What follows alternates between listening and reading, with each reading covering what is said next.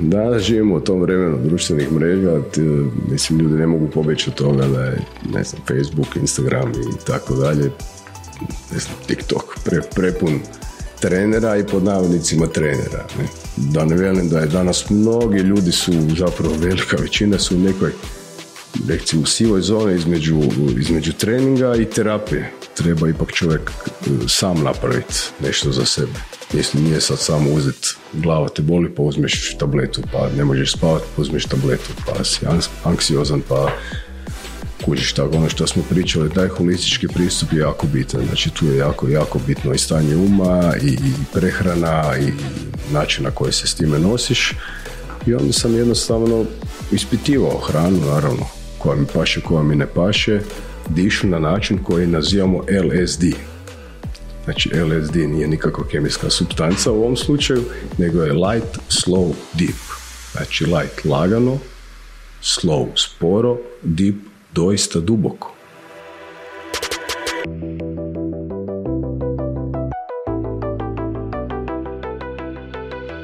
Dobro, možemo mi danas krenuti sa našim razgovorom i jednim vrlo interesantnim gostom. A ispred mene je čovjek koji prije svega je napisao, nedavno izašla knjiga, ne tako davno, ali tako, stvoreni za kretanje. I to je neka filozofija koju sam ja zapravo i pronašao na vašim društvenim mrežama i pratići vaš nekako rad, gdje ističete baš tu stavku da je čovjek zapravo stvoren za kretanje. Hajde se vi sad nama predstavite ukratko tko ste, što ste i od kud je nastala ideja ovog naslova i ove knjige. Pa evo, prije svega puno hvala na pozivu. Tvoj, tvoj divan podcast. Zaista mi je gušt biti ovdje s tobom, malo podijeliti naše razmišljanja sa, sa pratiteljima. Evo, znači, Knjiga je tu, gledala je na prvi dan proljeća svjetlo dana. Oho. E, baš tako se, tako su se zvijezde posložile, ne? I baš mi je drago da su je ljudi sad, evo već nakon mjesec, dva, lijepo prihvatili.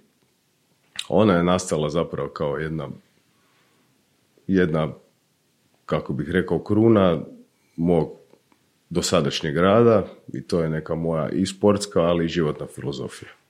Dakle, stvoreni za kretanje, to je nešto kako ja živim, kako ja promišljam, pa sam osjetio potrebu da, da se izrazim i kroz knjigu. Hm. Koliko je bilo teško zapravo skupiti svoje znanje koje ste stjecali godinama i filtrirati ono što biste stavili u knjigu, a odbaciti ono što, što ovaj, možda ne pripada toj knjizi? Je, pa to je proces, to je zaista proces Ideja se stvorila još prije par godina. Puno toga sam i naravno i pisao i kolumni i članaka i, i tako dalje, ali jednostavno se trebalo sve posložiti. Tako da ima naravno i neki smisao da se objedini sva poglavlja, sve ono što sam želio reći. I jednostavno prošlog ljeta mi je onako sinulo kako se veli i rekao sam, e sad sam si odredio datum do kad ju želim dovršiti, napisati do kraja. To je bio termin nova godina i onda sam u tih 4-5 mjeseci zaista onako dan noć pisao i odlučio se za ovih 350 stranica koje su, koje su u knjizi.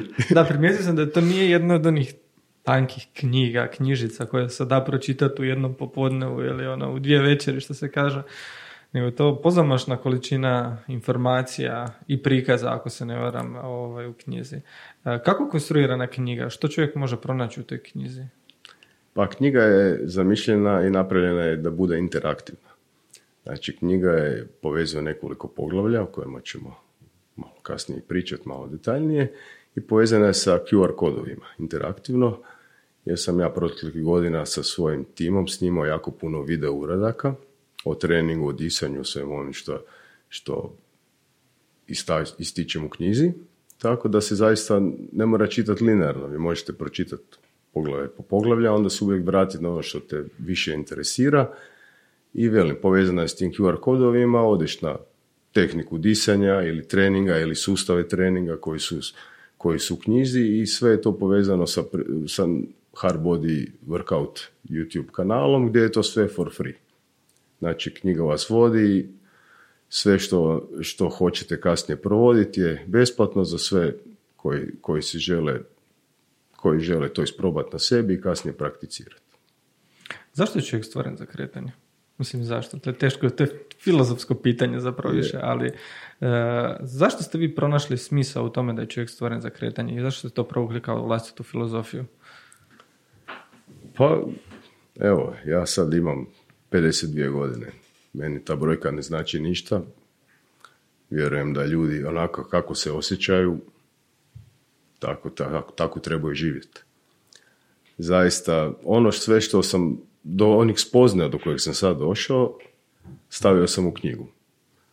Jednostavno, zaključak je da smo mi zaista stvoreni za kretanje. Znači, nas majka priroda nije napravila da budemo pretili, nepokretni, ovisni o ljekovima. Nego upravo suprotno. Da se krećemo, mi smo stvoreni rođeni za kretanje. I to ne samo u mladim danima, nego što više i u srednjim nekim godinama, ali u nekakvim višim godinama, u seniorskim godinama mi smo apsolutno dizajnirani da živimo 100 godina ili 120 godina, kao što kaže Ayurveda, i da budemo funkcionalni i dugovječni i do onako od prvog daha pa do posljednjeg daha. Sad ste rekli da ste 52. godina, ali tako? Je. A, koliko vas je ta filozofija očuvala do danas? U smislu, ako ćete se probati usporediti sa klasičnim primjerom čovjeka vaših godina koji možemo vidjeti da su sve, sve u gorem i gorem stanju kako vrijeme dalje odmiče. Tako da, što mislite da vas je sačuvalo a, sa ovim saznanjem koji imate? Pa ja bih prvo, prvo rekao duh, jedan sportski duh koji sam od uvijek imao i odgoj, tu su moji roditelji koji su mi sadili sport i zdravlje, ono, kad sam krenuo kao, kao klinac, se razvijati u svom životu i kasnije neke spoznaje. A pogotovo onda ako se vratimo u bližu, bližu povijest što se sve izdešavalo zadnje godina, kako tu lokalno, tako i globalno u svijetu, apsolutno mislim da ispoj duha i tijela i uma da je jedna, jedna konstanta gdje se to sve povezuje i gdje mi zaista možemo i trebamo živjeti svojim punim kapacitetom. To je nekakva niz vodilja, nekakva poanta. Znači, svaki trenutak, od malog trenutaka, od, od, od nekih velikih evenata, sve je to jedno, jedna, jedna pozornica gdje mi to trebamo guštati u, u malim stvarima. To je poanta. I zapravo se kretati, biti što više naravno pokretni, biti što više u prirodi, to je sve ono što, što navodim i to je jedna nit vodilja kroz ovu knjigu, a i kroz cijelu našu filozofiju, ne samo treninga, nego i života. Što se događa onda sa čovjekom ako se on ne kreće? Ako smo mi stvoreni za kretanje i oduzmemo to čovjeku, što se onda događa? Pa evo, malo se, svi kad se malo svrnemo, evo, što se desilo zadnje dvije, tri godine, ne, pa evo, stres, pandemije, potresi i sve to u tom smjeru, ljudi su se dosta, dosta, dosta svjetske populacije se prepalo. I ostalo je u svojim domovima, ostalo se sve manje kretati. Prije toga su se ljudi jako malo kretali. Znači, generalno, evo ja na svojim edukacijama već deseta godina spominjem jednu sintagmu sitting is new smoking. Znači, taj sjedalački način života je poprimio nevjerojatne razmjere. Znači, ljudi se definitivno puno premalo kreću. Znači, to je ta komfortna zona, veliki, veliki postotak populacije zapravo čine, može se nazvati da su oni ti krumpirići na kauču, kako to čale kažemo, i zapravo su komotni, ne kreću se. Mi nekad smo i kao ljudi prije 50 i 100 godina puno, puno se više kretali. To je naprosto u nama u našim genima mi se trebamo i, i moramo kretati da bi funkcionirali, ne samo fizički, nego i duhovno i na, i na svim razinama. A onda, naravno, ovakav način, pogotovo zapadnjački, nas ljude prisilio da sve više sjedimo, pa ako trebamo otići, ne znam, na posao, koristimo, naravno, neko prevozno sredstvo, pod izgovorom da nemamo vremena, sve manje hodamo, Da ne velim da ljudi kad dođu u nekakve srednje godine, zaborave kako se trči i tako dalje. Jednostavno to je ono, odete u shopping centar pa koristite ono pokretne stepenice i sve sve to dovodi do toga da su ljudi apsolutno puno premalo se kreću. Znači, sjedlački način života plus sve ovo što se događalo u zadnje dve, tri godine, naravno dovodi do toga da su ljudi zapravo totalno nepokretni. I onda naravno traže neka instant rješenja. A baš sad onda, naravno, čarobna pilula ne postoji. Treba naravno napraviti prvi korak, iskoračiti iz tog začaranog kruga, iz svoje komfortne zone i nešto napraviti za sebe. Ja bih rekao da čak i postoji čarobna pilula, zove se kreći se. e, da, to da. Apsolutno da. Kako je bilo, ako se ne varam, prošli vikend na Risnjaku, je tako? Bili ste na Risnjaku? Je, prošli vikend je bilo prvi put kad, kad smo morali otkazati Risnjak zato jer je bilo 100% kiša. 100%, evo, bili smo po svim vremenskim uvjetima. Mi taj naš, evo sad kad se spomenuo, hvala ti na tome, naš retreat na Risnjaku, Brit to Flow ga zovemo, krenuli smo prije tri i pol godine. Svake par mjeseci odemo na Risnjak, bez obzira da li ljeto, proljeće, zima u svim godišnjim dobima, ali evo sad, baš ovo zadnjih dva tjedna kiša pada bez prestranka i tamo se zaista onda ne može kretati, voda je sve odnijela, te planinske puteve i sve te predivne lokacije gdje mi radimo naš flow i tehnike disanja i svega, jednostavno nismo htjeli forsirati, pa smo ga odgodili za početak sedmog mjeseca. Imamo neki datum?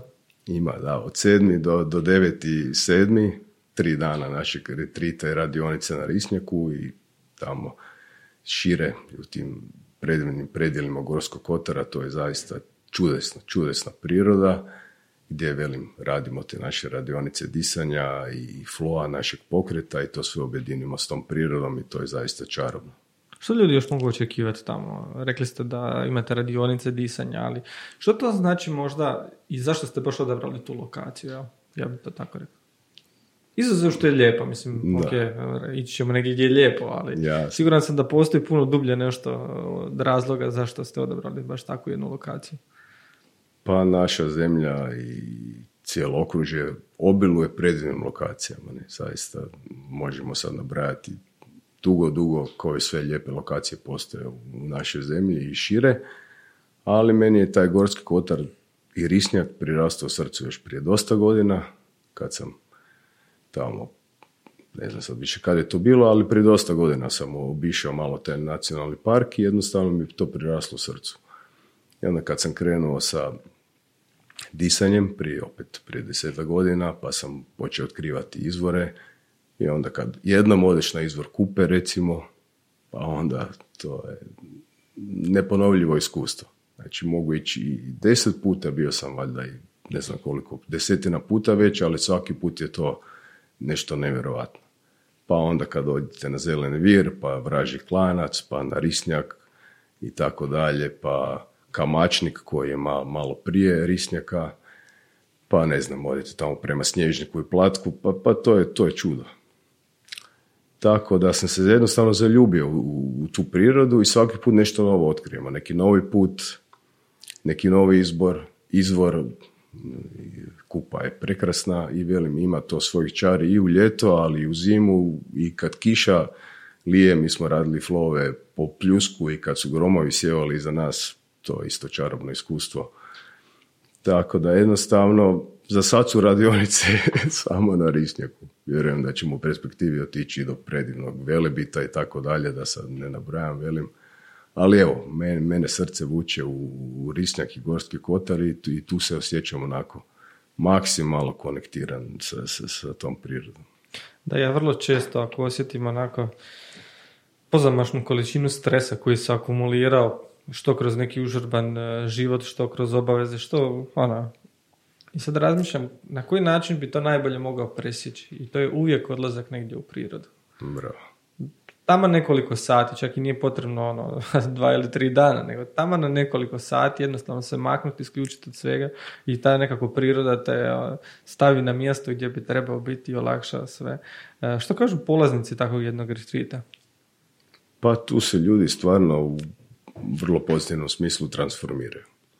Jer jedno je napraviti radionicu, mi radimo naravno i u Zagrebu i drugim gradovima, može da radionica trajati sat, dva, može trajati pola dana ili cijeli dan, ali drugo je ipak kad se vi opustite u prirodi.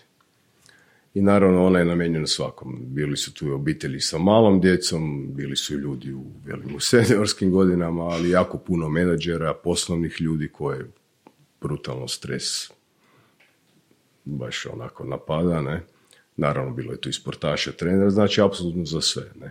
Ono što je, zato se i radi kroz tri dana, idemo od petka popodne, ja onako diskretno kažem ljudima, ajde sad utišete te mobitele, samo ih koristite za fotkanje, nemojte sad, mislim, preporučujem, nemojte baš što manje pričajte, pogotovo ne poslovno, znači probajte se diskonektirati, znači. Znači da bi se, da bi se mi očistili, uzemljili i tako ponovo profunkcionirali, potrebno se potpuno isključiti. I zato prvi dan već vidite kako se ljudi opuštaju, pa onda drugi dan je već sasvim druga priča, već su sve više i više opušteniji. Na blagi način radimo te naše vježbe disanja, meditacije, vrlo često ide i moj prijatelj Goran koji vodi jutarnju jogu, moj naš trener Marko vodi jutarnji flow, znači imamo jedan tim predivnih ljudi koji uvijek idu s nama, pa onda kad se, kad hajkamo, ne, to je umjereni tempo, znači to nije poanta sad da mi osvajamo neke vrhove i sada nabijemo, ne znam, 5-6 sati teško hajka pa da to ljudi ne mogu pratiti. Znači, i imamo okvirni plan, ali zapravo sve ide, sve je to flow, sve to ide spontano. Znači, ako, aha, sad smo vidjeli tu, recimo, divna livada, ajmo sad tu zastati i napraviti naš flow, znači 15, 20, 30 minuta vježbamo, idealno bosi, na travi. Zašto? Pa, to je, to je poseban feeling, onda si konektiran, onda se uzemljiš, to je taj grounding efekt i stvarno je pre, predivan. Ti kad si bos, mi, ja inače promoviram taj barefoot trening dugi niz godina, znači kad god možeš treniraj bos, naravno u, našem džimu na tatamiju, a kad smo u prirodi, kad god možemo skinemo tenisice, gojzerice i i onda se ljudi opuste, to sve je lijepo. Uzemljimo se e, i energija profunkcionira. Ne? I tu ljudi moram reći da, da uvijek se desi da, da neko onako spontano, bilo da je to tijekom disanja, nakon disanja ostanemo u nekoj blagoj meditaciji. Ne? Ljudi se prepadnu danas kad im kažeš meditacija. Ne, nema tu forsiranja nikakvog ali taj pozitivni efekt, hoću reći, uvijek se neko spontano rasplaće, a to znači da mu sva energija izađe, da izbaci sve te negativnosti, taj stres i sve ono što se akumuliralo u umu i u tijelu i jednostavno se preporodi. Evo, doslovno to mogu reći. Jednostavno se ono svima zahvaljujem na tome što smo mu ono osigurali, kako bi rekao, jedno top, toplo okruženje gdje se osjeća kao kod kuće, a zapravo, ne znam, nalazi se u jednoj grupici ljudi od 10-15 ljudi gdje veliku većinu ne poznaje. Ali si osjetio, osjetila sigurno da može izbaciti to iz sebe i naravno to je išlo spontano i, i, to je nešto predivno.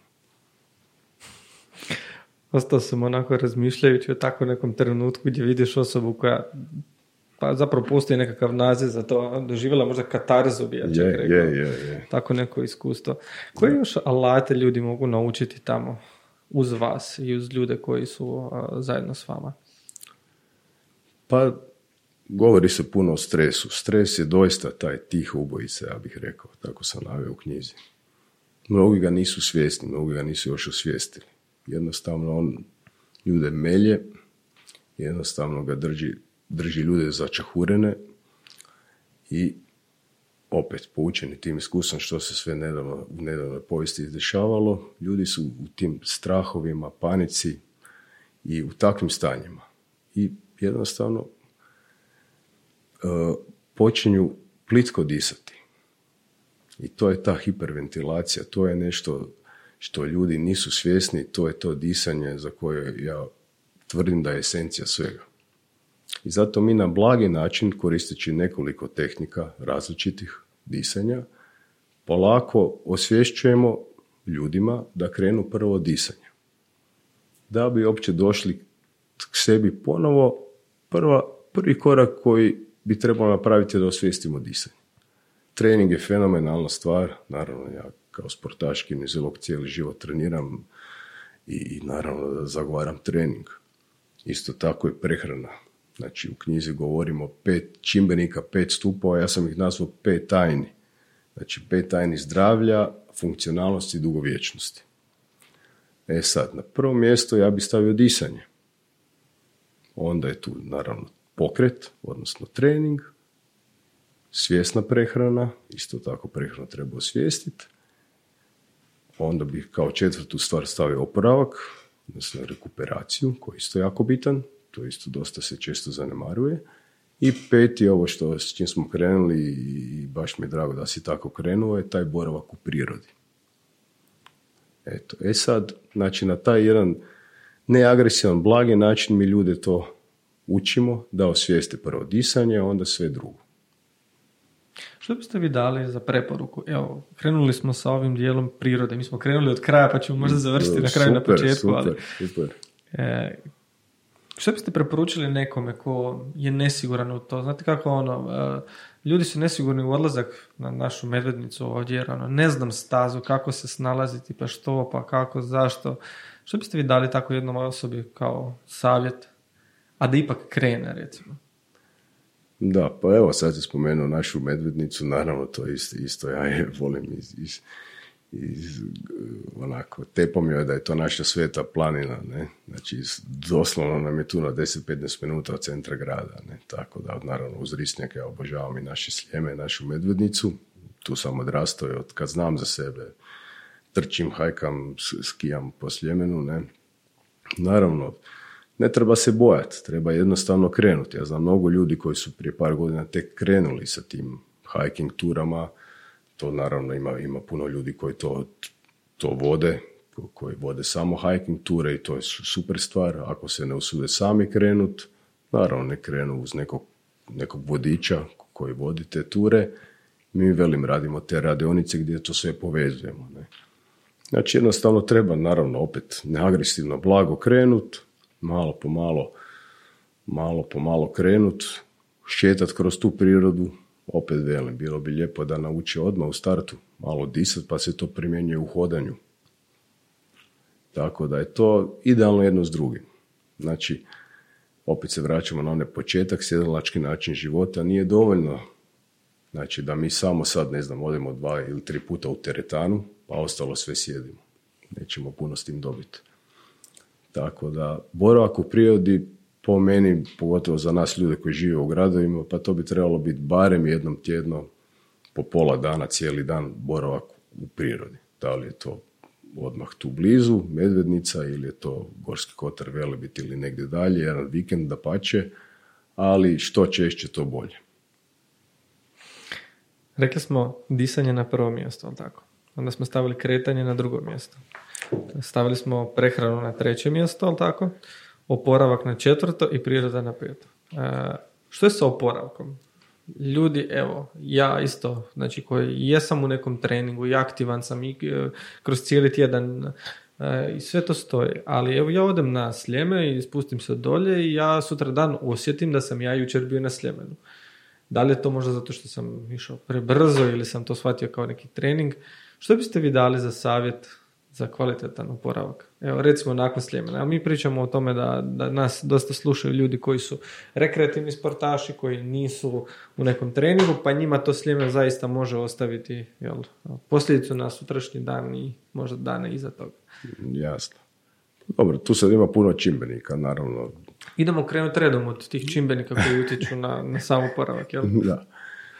Pa ono što si spomenuo, ti treniraš i naravno kad odeš na sljeme isto kao ja.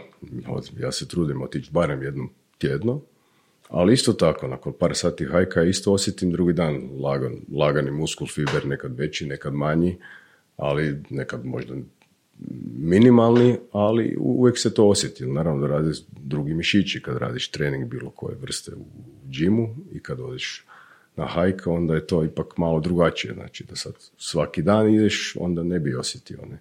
Ali taj oporavak je bitan, evo, zadnjih godina je jako popularan taj takozvani cold water therapy, znači terapija hladnom vodom. Znači ja bih preporučio odmah nakon, nakon planinarenja, hodanja malo žešćeg, otuširati se, ono, barem, barem dvije, tri minute, barem noge sa hladnom vodom. Bilo bi idealno da imaš nek, da si recimo kadu napuniš ledom pa da boraviš u dvije, tri minute u kadi, ali to sve opet postepeno, ne forsirati. Poznato je da sportaši, nogometaši nakon utakmice barem noge, ako ne i cijelo tijelo urone na, na dvije, tri minute u led. Ili, velim, tuširanje hladnom vodom. Hladna voda je u prosjeku nekakvih 15 stupnjeva i onda se lijepo tuširaš, pa malo toplo hladno, ne mora se, to, to se ne smije opet ništa forsirati, ali to će sigurno utjecati da ti smanji upale i da drugi dan možeš najnormalnije funkcionirati. Da, e, već smo jako puno puta spominjali e,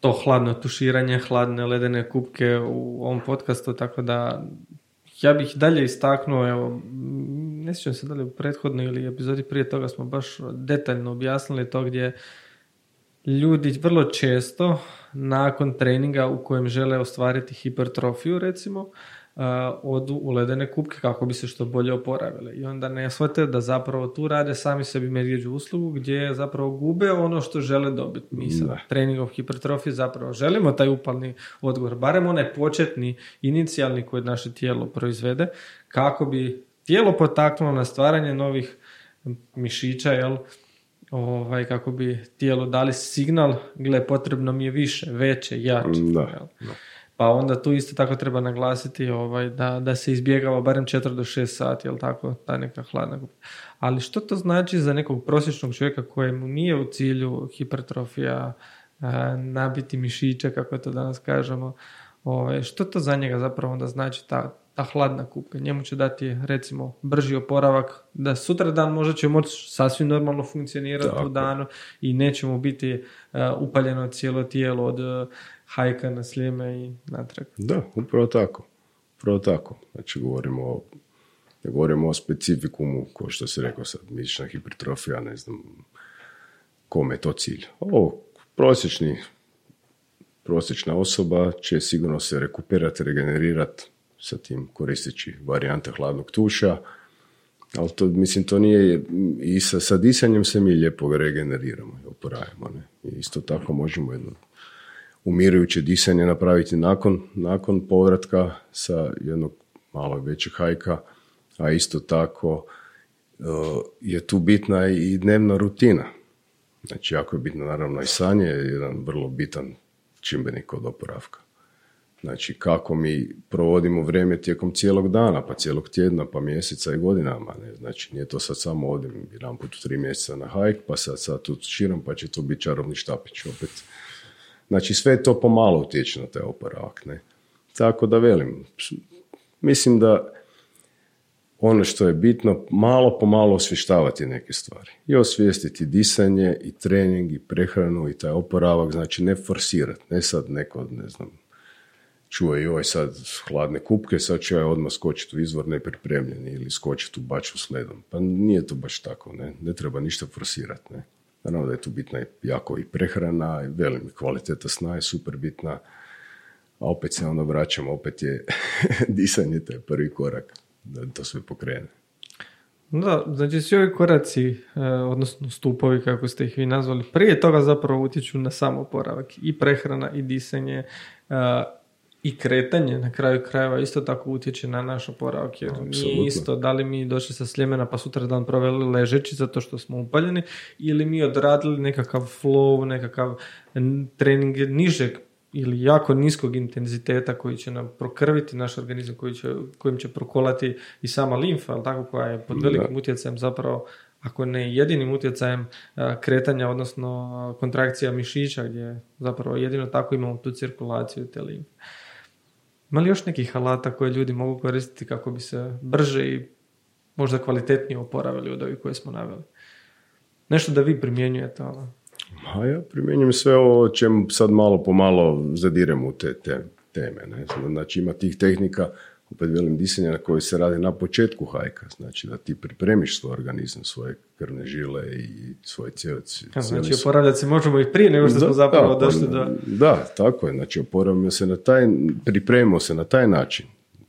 Pa isto tako, evo sad se spomenuo naravno naš flow koji, koji zagovaramo kroz naše sustave Born to Flow treninga, naravno da je mobilnost strahovito bitna, znači da su ljudi od ključanih zglobova, jer ako, ne znam, samo sjede ili provode neki specifični trening u teretani, onda baš neće imati ni blizu tu mobilnost da bi savladali te prirodne pokrete u šumi ili gdje god se kreću. Koje najčešće problema s mobilnosti ljudi imaju, da ste vi primijetili? Koji vama dolaze, jel?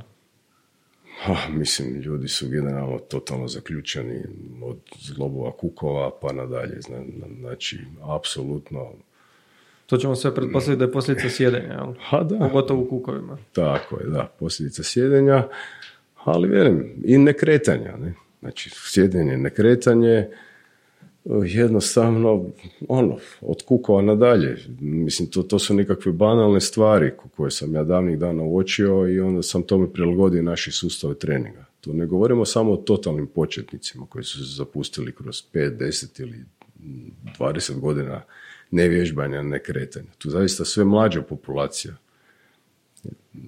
Možemo govoriti već o klincima u osnovnoj školi, da se premalo kreću, pa i oni su već sve više, u velikom postotku i pretili i nemobilni i tako dalje. Znači, otključati svoje tijelo, to bi trebalo biti prvi korak. Naravno da zajedno s tim ide i rad na snazi i koordinacije i tako dalje. Ali to, to su paralelni procesi. Ja bih rekao, treba, ono, po meni bi trebalo puno više, naravno, i tjelesne kulture u osnovnim školama, trebalo bi, naravno, malo poraditi na edukaciji pa da ljudi to što ranije osvijeste. Tako da je to, to su paralelni procesi. Ali ono, ono, ono što je dobro, da je to vrlo pitko znači, i primjenjivo. Znači, poanta je znači, praktični e, savjeti, ja sam knjigu se trudio maksimalno pisati na maksimalno jednostavan način. I sve edukacije koje ja radim pokušavam maksimalno dati praktična znanja, praktične alate koje ljudi mogu odmah primijeniti. I to ne samo obični ljudi, naravno govorimo i profesionalnim sportašima. Masa profi sportaša ne zna disat. Znači tu ima jako puno prostora za napredak. Tako da velim, to je, znači kad ljudi to osvijeste, prvi korak mora potići od, od njih. Ja ne mogu nikoga prisili da iskorači svoje komfortne zone. To, to nije poanta. Poanta je, aha, da se njemu upali lampica, e sad, ajmo sad vidjeti kako, kako to napraviti. Evo, napravimo nekakvo inicijalno stanje i opet se vraćam na to da je svako individua za sebe. Znači nema copy-paste. Sad ja nešto radim pa, pa ćeš ti to kopirati ili ti nešto raditi, ja ću to kopirati. Pa ne baš. Treba svakom vrlo individualno pristupiti i onda prema tome naći naći način kako, kako, kako da se pokrene. U zadnje vrijeme imamo navalu fitness trenera, bi ja rekao, koji svojim klijentima daju ono generičke doslovno treninge. Imam trening za hipertrofiju, trening za mršavljenje i trening za snagu. I to su tri tipa treninga koje oni vrte, samo promjene kilaže i još usto nude i plan prehrane.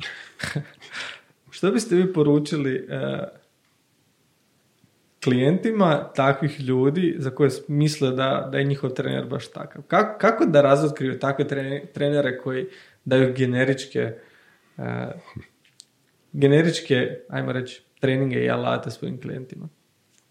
Da, pa mislim, danas živimo u tom vremenu društvenih mreža, mislim, ljudi ne mogu pobeći od toga da je, ne znam, Facebook, Instagram i tako dalje, ne znam, TikTok, pre, prepun trenera i pod navodnicima trenera, ne.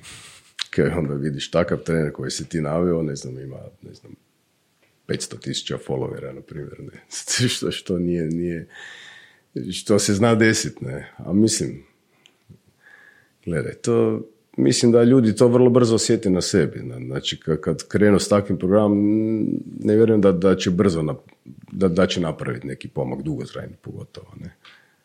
Znači, jednostavno, to, to, to na duge staze sigurno ne, neće dati neki rezultat.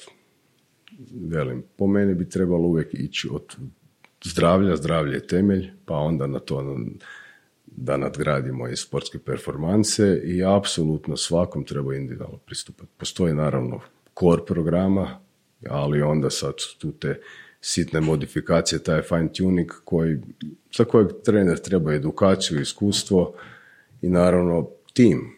Ja sam presretan oko sebe imam jedan veliki stručni tim, cijeli život se bavim i treningom, naravno i prehranom, ali ja ću uvijek reći ako neko dođe za specifičnu prehranu, ja ću mu reći, evo, moj dragi kolega Branimir Dolibašić je vrhunski nutricionist, njemu se javi, on će ti napraviti tvoju osobnu prehranu. Ja se tu neću gurat, kako si rekao, sa nekakvim šprancama za sve. Isto tako, naravno, što se tiče treninga, isto tako da, da ne velim da je danas mnogi ljudi su, zapravo velika većina su u nekoj, recimo, sivoj zoni između, između treninga i terapije. Znači, ako primijetim da neko ima nekakvih većih, većih funkcija, onda ću ga uputiti na fizioterapeuta, naravno. Neću se ja igrat sad, ni doktora, ni fizioterapeuta, ali ja nisam stručnjak za to područje. Znači, ako neko želi biti stručnjak za pet područja i još ima iza sebe nekakvo malo životno i profesionalno iskustvo, pa onda to vjerojatno nije garancija za neku dugotrajnu kvalitetnu promjenu.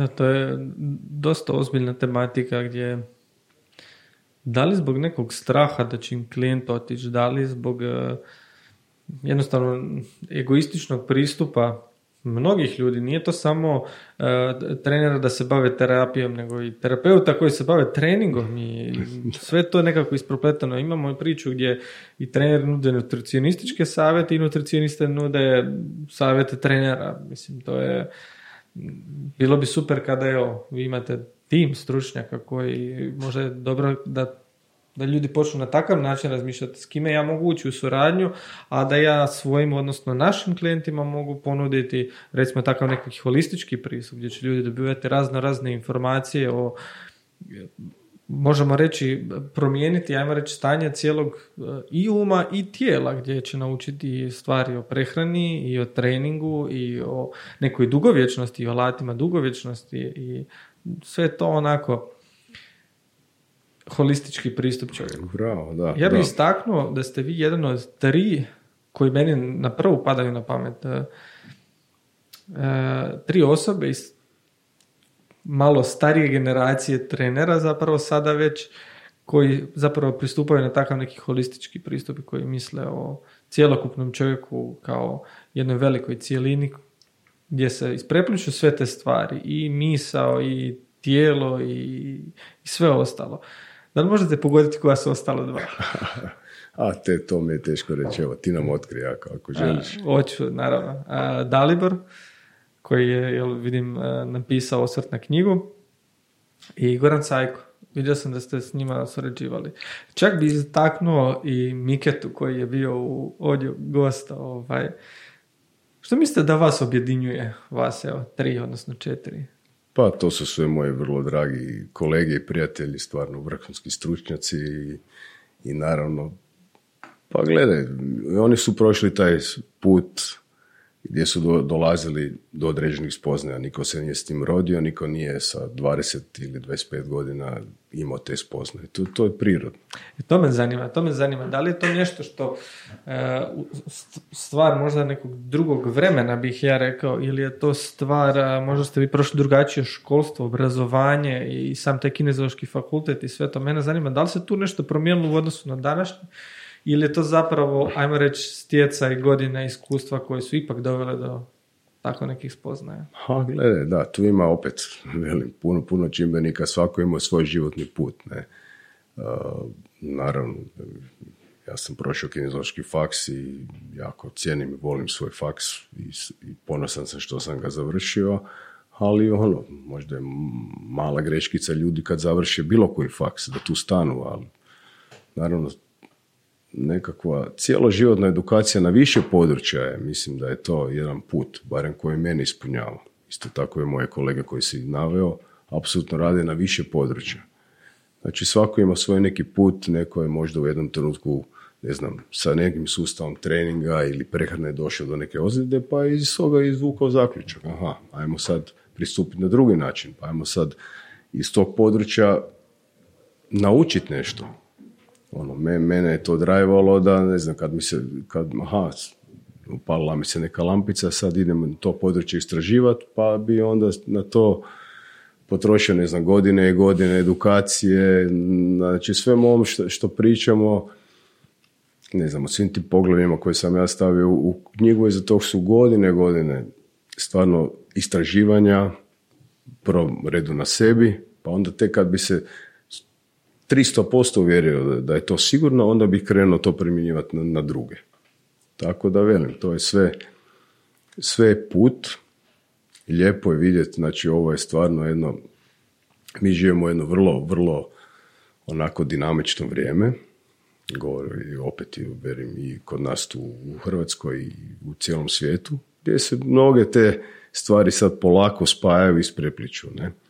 Tako da je to vrlo izazovno vrijeme i, i, i baš, baš je lijepo da živimo u to vrijeme, naravno, jer se puno toga dešava.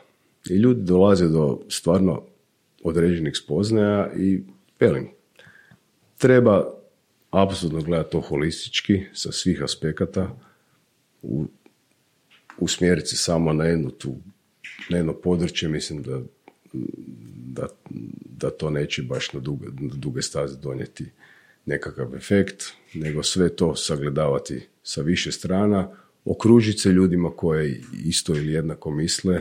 Naravno, kad ja nisam siguran da ću u nešto, ja ću vrlo rado i vrlo često konzultirati i svoje drage kolege i frendove, razmijeniti s njima mišljenja i onda donijeti neku odluku. A nikad se neću zaletavati u neko područje gdje nisam 100% siguran da je to to. Možete li navesti nešto u što ste vjerovali nakon završetka fakulteta, a da ste sada potpuno sigurni da ste bili u krivu? pa sad mi ovako na prvu, evo, ja ti mogu reći sigurno da recimo za vrijeme faksa sam i tekako puno trenirao. Znači, od kad znam za sebe, trenirao sam puno sportova, evo, sad kad smo već u tom smjeru krenuli, trenirao sam nogomet u, juniorima Dinama, 7 godina sam trenirao nogomet, pa sam onda sa 15 godina sam već krenuo u, u teretani pod navodnike. Moj otac me odveo u naš podrum, jer onda nije bilo teretana u Zagrebu. Pa sam otkrio utege i trening s utezima, pa sam onda trenirao boks, pa istovremeno, ne znam, par godina tenis, skijanje i tako dalje. Jednu širinu sam imao različitih sportova i na faksu sam u jednom trenutku dve, tri godine vrlo intenzivno trenirao i weightlifting. I sad kad si me to pitao, znam da sam tada na faksu i tijekom faksa trenirao vrlo često i dva puta po dva sata na dan. To se znalo desiti, jedan vrlo težak trening snage ujutro, dva sata, pa sam otišao popodne trčati u Maksimir, 10-15 km ili bi otišao na boksački trening, ne znam, sparirat. Uglavnom, puno previše sam trenirao. Znači, to nakon završenog faksa, sa aspekta treninga i kad sam kasnije stvarao hard body, jedno deseta godina nakon, nakon što sam završio faks, prva stvar koju sam rekao, smanji, puno smanjiti opseg treninga. Znači, ja sam bio jednostavno u jednoj blagoj ili jakoj pretreniranosti, ono što sam onda znao još i na faksu, još što mi je moj stari usadio u klincu, da sam se uvijek jako puno zagrijavao. Tako da, hvala Bogu, nisam nikad bio ozlijeđen, nikad neke veće povrede nisam imao u životu. Ja sam jako puno stavljao na to zagrijavanje, tako da evo, vjerojatno sam imao i sreće kroz, kroz, kroz život, ali bih recimo zaključak nakon faksa i kasnije godina bih sam, to, to su moje neke spoznaje. Znači puno previše sam trenirao i ne treba forsirati, nego treba uvijek naći ravnotežu i neku mjeru. Kako čovjek može prepoznat zapravo da možda trenira previše? Postoje li neki signali koje nam tijelo daje, recimo, evo, na koje bi čovjek mogao posumnjati da, ok, možda sam ipak otišao previše malo sa tim treningom?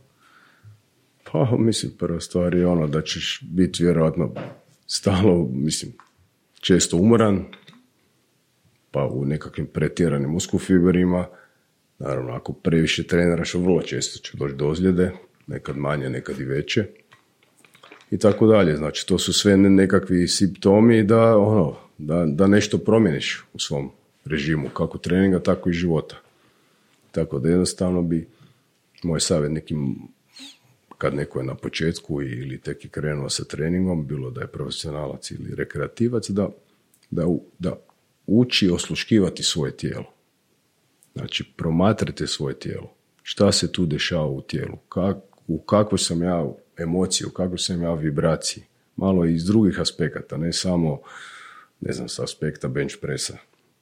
Da nikog ne uvjerim, uvrijedim, to, to je super stvar, ali samo gledat, ne znam, biceps pregib ili bench, pa prije ili kasnije će doći. Što ste pod tim u kakvoj ste vibraciji? Pa malo osluškuj kakve ti benefite donosi trening. Znači, trening bi trebalo biti ugoda. Znači, nije to opet, mladi, mlade ljude drajeva, vjerojatno, sigurno i mene drajevalo u nekim mlađim godinama, taj ego. Znači, ja ću sad napraviti, aha, ti kad pored mene treniraš, sad ćeš ti dignut, ne znam, jednu težinu, aha, hm, ajde sad ja mogu to sigurno puno više od tebe, ne. Znači, nekakva spoznaja da se zapravo takmičiš sam sa sobom. Naravno, ako si provi sportaš, imaš svoj cilj, biti olimpijski prvak ili, ili najbolji ili u svom dosegu, u svom sportu, ali u principu svako se takmiči sam sa sobom. Nema nikakve potrebe da ja sad idem forsirati i, i, i, i tjerat sebe preko neke granice, znači malo po malo osluškuj kakav ti to feeling izaziva u tebi, taj tvoj unutarnji glas, kad se, kad se, kad se malo probudi, on će ti najbolje reći, ta intuicija u kojem smjeru da ideš. Znači, ima taj izraz intuitivni trening. Zaista nekad imaš plan i program treninga, nekad dođeš po feelingu i po intuiciji. I to je zaista, to te, uh, to kad malo izoštriš svoje receptore za to, onda ćeš vidjeti da je, da je taj glas uvijek zapravo u pravu. Znači, ako si danas mislio napraviti neki, ne znam, uvjetno rečeno, teži trening, aha, pa ti feeling govori, pa ajmo malo ipak usporiti neki blagi flow će napraviti ili malo ipak prodisat, osjećam da ono, da sam malo sa svih strana malo, malo, malo previše, previše potrošen, onda ćeš napraviti bla, blaž ili obratno. Aha, danas sam raspoložen za nešto jače, super, ajmo danas 5 sati hajka. Baš sam sa Andreom Solomon, ne znam da li ste upoznati sa njom i njenim radom, ali baš sam s njom razgovarao u jednoj epizodi o tome gdje uh, danas imamo jako puno tih alata koji nam daju neke informacije koje bi mogle naslutiti da smo ipak uh, da nismo spremni za neki intenzivni trening, da bismo trebali možda malo usporiti i tako nešto. Ali tu se pojavljuje problem da je to input koji prima nekakav uređaj za koji nismo sigurni da li on daje 100% informaciju i to je interpretacija tog uređaja, odnosno sistema po kojem taj uređaj funkcionira. Znači može biti i tu već kriva pretpostavka. I onda je ona zapravo otkrila da ona prije bilo čega, prije bilo... E, prije nego što pogleda te rezultate koje je dobila na tom nekom uređaju, bilo to, ne znam, Garmin ili što god, nebitno, ovaj, ljudi znaju već koji su sve to uređaje koji daju takve informacije. Ona prvo što napravi ujutro nakon buđenja je sama sebe zapita kako se ja danas osjećam. I pokuša sama sebe nekako ispitat da li je ona danas spremna za neki intenzivniji trening, za neki manji trening i onda pogleda tek te rezultate. Ali je zapisala ovo što ona osjeća i na taj način zapravo trenira samu sebe da vidi e, što je više govori što je više ide u prilog u smislu da li je točna informacija koju je rekao sat, prsten uređaj ili što god već, ili onaj intuitivni osjećaj koji ona ima.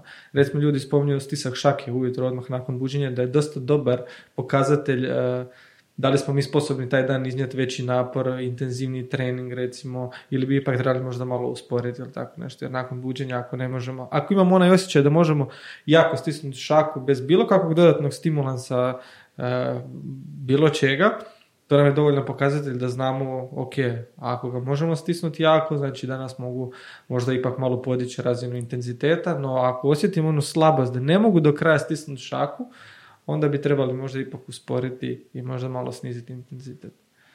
Da, pa to je definitivno je, si naveo kao jedan lijep primjer. Ne? Znači, kad govorimo o nekakvoj osviještenosti, ne sad spomenuo si kad se ljudi bude, to su, to su vrlo bitne zapravo presudne, ja bih rekao, dijelovi dana i noći, Znači kada idemo na spavanje i kada se budimo. Znači kada se budimo, onda mi iz jednog podsvijesti idemo u svjesno stanje, ne tih par sekundi kada se budimo. I jednostavno bilo bi lijepo da osvijestimo taj trenutak i da malo ostanemo minutu, dvije u krevetu i da se pripremimo za dan koji ide, da se zahvalimo. Znači, ta vibracija zahvalnosti je zapravo jedna divna, divna, divna stvar, jer onda smo svjesni da smo, da dišemo, da smo živi na te nekakve, te nekakve stvari na koje zaboravljamo. I onda se lijepo pripremimo za dan koji slijedi i tako potičemo tu intuiciju. Ne? Isto tako su naravno jako, jako, jako korisne te vježbice disanja, neke, velim, uvodu, neku blage meditacije, vježba disanja je zapravo jedna meditacija. I tako osluškujemo što nam se dešava u tijelu, osluškujemo, vodimo neki, neki razgovor sa sobom ili jednostavno isključimo analitičkim um. To je bitno. Ajmo onda, kad smo već dotaknuli se te meditacije, da li vi meditirate? Ako da, na koji način i što biste dali kao preporuku nekom ko apsolutno nema pojma što je meditacija? Da. Pa, ono, kao što sam rekao, mnogi ljudi se plaše tog izraza meditacija. To, je nikak, to ne bi trebalo biti nikakva tabu tema.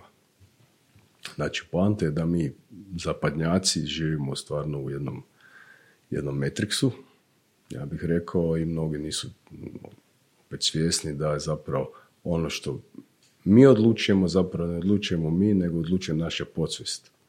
Evo, recimo, dr. Joe Dispenza je rekao da 95% podsvijesti odlučuje ono što ćemo mi napraviti.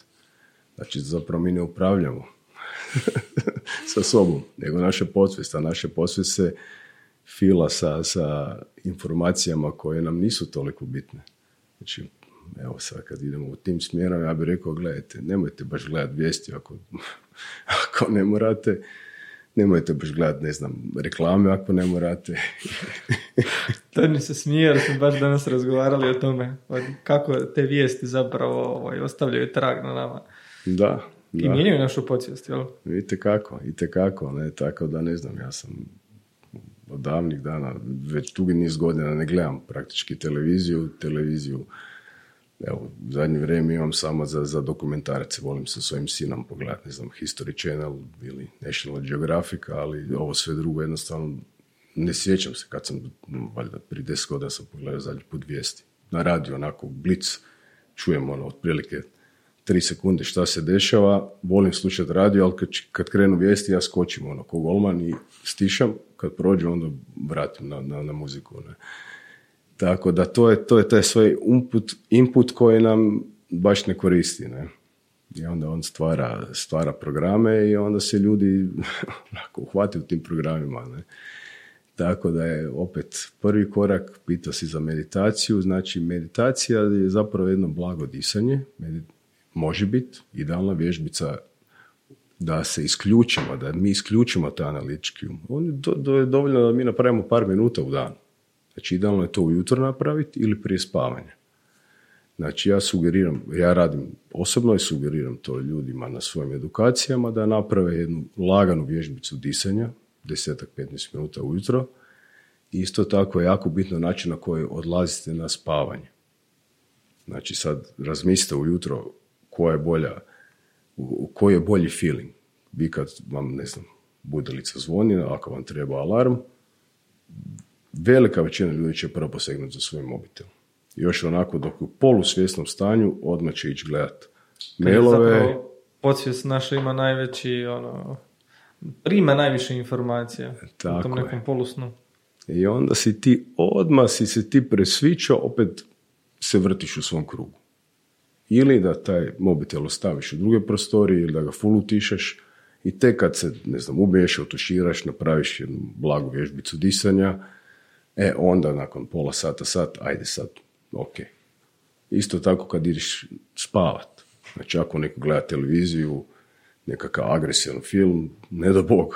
Znači, sad te već uhvati umor i sad te već toneš u san, a tebi ima informacija tamo, dobijaš, možeš misliti kakve, kakve ovoga, poruke ti se ubacuju u mozak. Ili ono što je puno, puno bolja varijanta je da bar desetak minuta prije spavanja, opet velim, napraviš, znači usredotoči se na disanje, na protok zraka, kako ti lijepo ulazi, izlazi kroz pluća i kroz nos, 5 do 10 minuta zahvališ se na ovom danu koji je prošao, na lijepim stvarima koje se desile, na možda nekim ružnim stvarima, zahvališ se na tom izazovu, iz tog si zvuko neku pouku i lijepo se resetiraš i na taj način ideš na spavanje. E, sad kad takav, takvu rutinu napraviš već kroz tjedan dana, deset dana, mjesec dana, onda je to potpuno druga situacija. Onda si već ti napravio jedan lijepi iskorak, iskoračio si iz, iz te svoje začarane zone, rekao bih ne. I još bih se nadovezao da meditacija i flow je meditacija. I kad neko svira gitaru je meditacija. objasniti ljudima što je flow. Danas često se taj izraz koristi i flow može biti sto drugih stvari. Ali što ste vi mislili pod ovim flowom? Pretpostavljam da se misli na nekakav blagi tjelesni pokret koji serija pokreta koji su, idu jedan za drugim pa se to naziva onda flow, tako? Tako je, da. da. Mislim, flow generalno je definicija flow je taj protok, uronjenost u neku aktivnost. To može, biti, to može biti tjelesna aktivnost, to može biti sviranje gitare, da pače rezbaranje drva, što god vas čini da ste vi uronjeni u tu aktivnost. Ja zagovaram naš, naravno, flow, gdje mi kroz pokret i disanje polako ulazimo u tu aktivnost i mi guštamo u tome, mi smo u sadašnjem trenutku. Znači, u tom trenutku ti ne, neće ti doći, ne znam, nekakve obaveze, nekakvi računi, nekakve vijesti, nekakve To je ono trenutak kad zaboravimo na vrijeme zapravo. Da, da. Evo, i to je ta moć sadašnjeg trenutka u kojima mnogi učitelji današnjice, Ekartol i velim i Dispenza i da ih sada sve ne nabrajam, na, na oni, oni na to misle. Spominjali ste meditaciju, da disanje može biti meditacija, rekli ste da su možda najbolji trenuci, recimo ujutro, odmah nakon buđenja ili pred samo spavanje. Slagaću ako kažem da je to bio Newton, ali neko od tih u toj sferi stručnjaka, jel, ovaj, istraživača je radio jednu tehniku gdje je on zalegao u stolac, ali sad zamislite stari neki stolac, zalegnete, fino dignete noge, on se tako fino opustio, zaboravio je na sve i pokušavao je zaspati. On se trudio da zaspe. Znači, radio sve kao da ide spavati. Ali je radio jednu stvar. Radio je to da je držao ključeve u jednoj ruci. I u trenutku kada bi on potpuno zaspao bi ispustio te ključeve i oni bi zazvonili i on bi se probudio. Ali zapravo šta je on htio? On je htio čitavo vrijeme dolazi do tog trenutka pred to zaspivanje, jer su mu tada najviše e, i najbolje ideje dolazile. I on je to radio konstantno svakoga dana i kaže da je na tome može biti zahvalan zato što je dobio najveći broj ideja. Slagaću, ali mislim da je to bio Newton koji je ja to bih se malo ispravio, ja mislim da je to bio Edison. Ili Edison. E, znam da, je netko u tom je, svijetu bio, ali eto, moguće. Je, to je izvrsna stvar, o tome pisao na Napoleon Hill. Evo, hvala ti što si to dotaknuo. Ne, znači, evo, ja bih svakom sugerirao da pročita njegove Koja je zapravo, jel? Da, da, da, to je ta. Tog za trenutka Trenutka gdje ti iz svjesnog u nesvjesno gdje toneš i on je tu dobijao mnogo, mnogo ideja. Ne? I velim, on je na taj način poticao tu svoju intuiciju. I sad vi sa tim tehnikama, znači, svatko nek pronađe za sebe taj flow. Netko će u vrtu naći svoj flow, neko će sa biljkama razgovarati i i uzgajati biljke i naći će tu svoj flow. Ja volim meditirat, disat, volim se šetati kroz, po prirodi. Znači, ti kad hajkaš pola sata, sat, dva, pa to, to je čisto sanje flow, ali ovisi opet u, u kojoj si ti vibraciji kad uđeš, kad uđeš na, na, planinski put. Znači, ja sam, ja kad idem na Medvednicu, biram obično neke staze gdje nema baš puno ljudi. Ja volim ići nekakvim sa strane stazama, imam svoje tehnike disanja i svega i to, to je ono, ne volim baš previše ljudi da, da, da, da mi je tamo na stazi. A onda sreteš nekog, znaš, ko, ko, ko, ko jurca, kom je cilj svako malo pogledava na svoj pametni sat, aha, sad mi je kužiš, hoću ti reći da on previše gleda u svoj gadget, a, a po meni premalo u prirodu. Ne? Premalo u samog sebe. ja, to jest u samog sebe, naravno. Ne? Da, e. na koje načine sve vi meditirate? Kako izgleda vaša evo, jutarnja meditacija? Pa kombiniram nekoliko tehnika, to, to velim, nije, to, to nije ništa posebno. Ne? Ja se isto trudim umiriti svoj analitički um, nekad mi to uspijeva, nekad ne, naravno, ne. Nekad uđem duboko, ali nekakva prosječna dnevna rutina mi, ja svakako se probudim rano, nekad šest, nekad i pet, ali sigurno dva, tri sata prije nekih jutarnjih prvih treninga je obaveza, da komotno mogu sve to napraviti. Koristite alarm? Molim? Koristite li alarm? Aha, ne, ba, rijetko, ali baš ako se moramo ranije, ranije dignuti, ali evo, volim ono, imati malo otvoren prozor, evo sad kak je ovak proljeće, pa ti ono ptičice već ono, u 4-5 ujutro počnu pjevat, tako da otprilike se u šest budim. Velim, ako imam neku raniju aktivnost, recimo u osam, onda se probudim u pet, onda ga za svaki slučaj palim alarm, ali obično šest, pola sedam se sam probudim. Ne. I onda ta rutina, obično koristim i hladne tuševe, toplo hladne, nekad samo hladne, 15-20 minuta jedna vježbica disanja, ili vođena meditacija, ili oxygen advantage disanje, ili Wim Hof disanje, ili neka varijacija, znači igram se s tim tehnikama. I onda, ili ako radim tu tehniku disanja, samo stanem 5-10 minuta još u tom stanju meditacije. Eto, tako da to nije nikakav big deal, kako bi se reklo. Jednostavno se prepustiš tome. Ne. I to me ispunjava. Nekako smo uh, krenuli od kraja uh, iz prirode, oporavka. Mislim da čak i meditacija spada definitivno u tu uh, kako oporavka tijela, tako oporavka uma zapravo. Ajmo mi onda preći malo sad na sljedeću točku, a to je prehrana, ali tako? Gdje vidite da su najveći problemi modernog društva po pitanju prehrane i imate li vi neke obrazce prehrane, načine prehrane koje biste možda htjeli istaknuti kao nešto što bi bilo važno?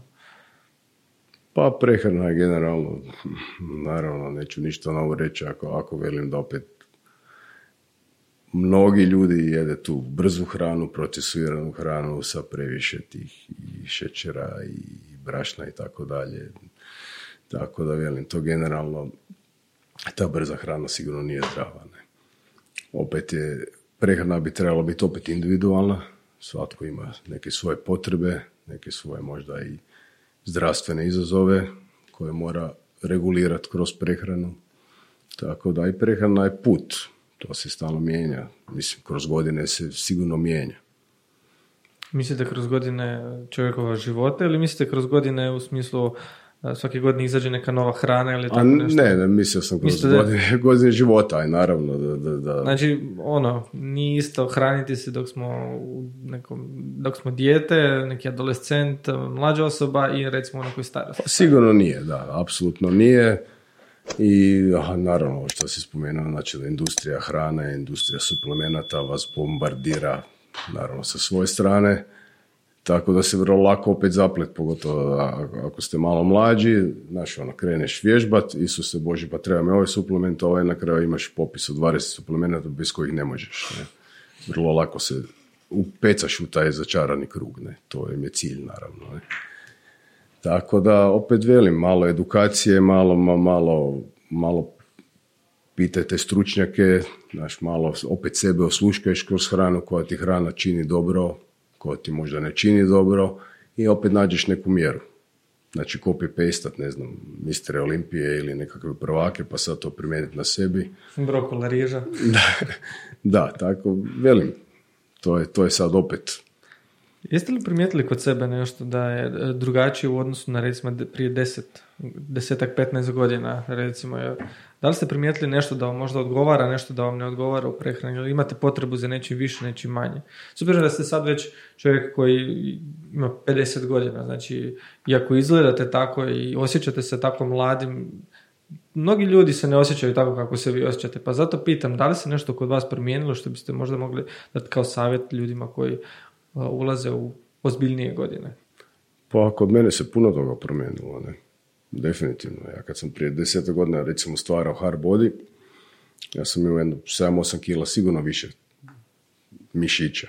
Ja, da tako velim, nisam nikad imao nekakve pretjerano, zapravo nikad nisam imao možda nekakvu malo veću potkožnu mast, ja sam stalno trenirao i stvarno sam bio u formi, da tako velim, ali jednostavno kroz godine sam smanjio drastično te, ne drastično, dosta sam smanjio prvo opće količinu hrane, sam vidio da me uopće to zapravo ne treba. Puno se sad mogu reći sa manje kila, puno se lakše osjećam. Puno se lakše osjećam i zapravo ja vrlo, vrlo onako monotono, dakle imam četiri, pet obroka koje jedem i koja mi čine dobro, a ja sam imao i zapravo to kroz knjigu opisujem taj svoj osobni izazov, pa sad je već prošlo 15-20 godina sigurno, kada su mi onako diagnosticirali taj, to se zove ulcerozni kolitis. uh To je jedan izazov koji nije baš ugodan i s tim se treba nositi. Nekog to malo jače napadne, nekog manje, nekog dosta jako. I naravno onda moraš, trebaš onda malo promijeniti način života, prehrane i svega ostalo. Tako da je to bio meni trigger. Što ste radili onda u tom trenutku kada ste saznali da imate recimo ulcerozni kolitis? Da, pa onda shvatiš da što god pojedeš, da, da, da dosta toga što pojedeš ti smeta. Da onda moraš te generalne neke stvari promijeniti, tipa ne smiješ prženo, i tako dalje, ni slatko. Mislim, jako puno toga sam maknuo kroz godine i onda sam jednostavno shvatio da nakon par godina, mislim, naravno koristim, ja ne odbacujem lijeko, ja poštujem medicinu i, i naravno, apsolutno cijenim ali, doktore, ali treba ipak čovjek sam napraviti nešto za sebe. Nije, nije sad samo uzeti glava te boli pa uzmeš tabletu, pa ne možeš spavati pa uzmeš tabletu, pa si anksiozan pa kužiš tako ono što smo pričali, taj holistički pristup je jako bitan. Znači tu je jako, jako bitno i stanje uma i, prehrana i način na koji se s time nosiš. I onda sam jednostavno ispitivao hranu, naravno, koja mi paše, koja mi ne paše. Trudio se naći neki, neku svoju ravnotežu konzultirao se sa svojim prijateljem Branimirom Dolibašićem, nutricionistom, on mi isto pomogao u, tom periodu sa sugestijama, naravno, treba se konzultirati sa, sa, sa stručnjakom. I naravno, pročitao sam brdo knjiga i, gdje sam nalazio neke varijante koje meni odgovaraju i zadnje dve, tri godine sam otkrio celerov sok, hladno prešani celerov sok na, na, na tašte uzimam svako jutro to je prema, prema naputku Antonija Williama, takozvanog medicinskog medija. Imate njegove knjige prevedene i na hrvatski, ima i on svoje podcaste. Svježe, prešani... Da, hladno prešani, hladno, prešani, znači ne u šejkeru, nego, nego istisnuti taj celerov sok. Ne. Dobro, možete objasniti to malo više? Pa ima svoja blagotvorna svojstva što ste vi, evo, kod sebe primijetili, da ne pričamo o nekim stvarima koje možda niste kod sebe, ali evo, recimo, što je to vama donijelo i koliko, koliko ste rekli da već dugo? Pa su sad već jedno tri godine, sigurno. Svako jutro na tašti? Da, da. Pa uzim, uzima se pol litra do litra. Pa to je dosta. To je taj, da, da, to je onaj dugački američki celer, ne? Ovoga, i moraš imati tu, tu hladnu prešu, ne, znači ne zašekati, ne smije biti pomiješan i s vodom, ima, ima tih svojih par stvari, to sam u knjizi opisao, ali možete izgooglati Antonija William, on to, on to propovjeda i ja to zaista vjerujem, da sam vidio na sebi, nevjerojatno. Što ste vidjeli kod sebe? Što ste primijetili pa kod sebe? Da mi jako blagotvorno djeluje na moje zdravlje. To, to je prva i osnovna stvar. Znači ne samo na probu, a probu je naravno glavna. Ako proba ne štima, onda ne možete biti u balansu sa zdravljem ali isto tako to zaista blagotvorno i djelotvorno djeluje na pun, pun niz raznih, raznih zdravstvenih stanja. Ne? Tako da jednostavno to mi je rutina. Ja pre, prema, prema toj rutini popijem cijeli sok, pa onda pola sada trebate pričekati, pa popijem taj njegov takozvani heavy metal detox, kako on naziva, to je isto jedan smuti, gdje se koriste i banane, naranđe i divlje borovnice. On zagovara divlje, divlje borovnice kao jedno isto, isto čudotvorno, čudotvorno bilje, ne? čudotvorno voće. I zaista se dobro sjećam, evo, da pojednostavim stvar. Ne? I mnogim svojim prijateljima, poznanicima sam to preporučio i dosta njih to isto primijenio na sebi i kad vidiš pozitivne benefite, onda naravno da to primjenjuješ. Ne? Da li postite? Pa isprekidani dnevni post koristim 12-12, ove više dnevne ne koristim, tu i tamo znao sam ih probati, ali sam opet primijetio na sebi da meni je taj režim 12-12 ok, ne? 12 sati. To čak i nije tako rigorozno. Da, da. Tu i tamo se prebacim na 8-16, ali onda sam primijetio da dosta smršavam u tom, tom režimu. Za neke ljude koji trebaju mršavati bi svakom preporučio da se ubaci u taj režim 8-16. Meni to kratko trajno je ok, a dugoročno mi je 12-12 sasvim ok. Imate li nekih savjeta još po pitanju prehrane za ljude? A teško je tu generalizirati, znaš. To je Ali ima reći nešto na što da ljudi možda obrate pažnju. Ok, znam da nije za svakog sve primjenjivo, ali evo, neki od savjeta možda na što da ljudi više obrate pažnju kada je prehrana u pitanju. Mislim, prehrana velim. Što više ono, generalnih stvari tipa što više povrća, što više kuhanog, pripremite sami svoju hranu kako god možete, nemojte koristiti brzu hranu ili rijetko ju koristite. Tako, možda bih napomenuo opet malo se, da se vratim korak unazad. Opet je bitno i na način koji pripremate hranu, kako ju, kako ju kako se hranite. Ne? Znači nije isto ako imaš ti ispred sebe ne znam, brokulu koja je super zdrava, pa si svake tri sekunde digneš mobitel ili, ili ti nešto trešti nekakva muzika sa strane. Jednostavno kad imaš taj obrok onda se malo op, ono, pristupi tome smireno, probaj što sporije jesti, to je isto jako bitno. I jednostavno to su onda nekakve detalje koje čine razliku. Ne? I opet ima ta takozvana eliminacijska dijeta, negdje ti vidiš ovo mi paše, ovo mi ne paše. Aha, znači sad probam to, nije bitno ako sam to pročitao, možda, ne znam, će nekom to ne pasat. Znači ne možeš svoj primjer davati, kako si rekao, sad napraviš šprancu, pa sad ajmo svima davati šprancu jelovnika, pa to jednostavno ne ide tako, ne. Tako da jednostavno osluškivati kako ti hrana utječe na tebe, možda će ti to godinu, dvije, tri pasat, pa ćeš promijeniti. I opet bih uputio ljude da se kontaktiraju sa stručnjacima. Apsolutno, ne. Da potraži savjet, da se educiraju, da čitaju i onda je to, to je permanentni jedan jedan Ste put. velik zagovornik voća i povrća, ako se ne varam, ako sam dobro primijetio. Je, je. Pa. E, naglašavate da bi trebao čovjek konzumirati čim više voća i povrća. Što onda mislite o dijetama poput karnivor dijeta koja je danas sve prisutnija u medijima, ne znam da li je sve popularnija u smislu da se ljudi e, okušaju tako jednoj dijeti. Što mislite o takvim dijetama?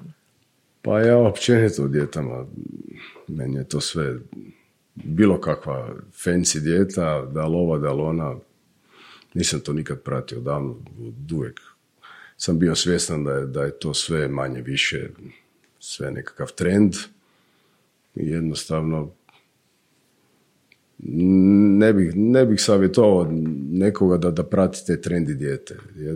Jednostavno ne, nek, nek velim, istraži malo, malo dublje samog sebe i ne, ne, nek onda nađe svoju prehranu.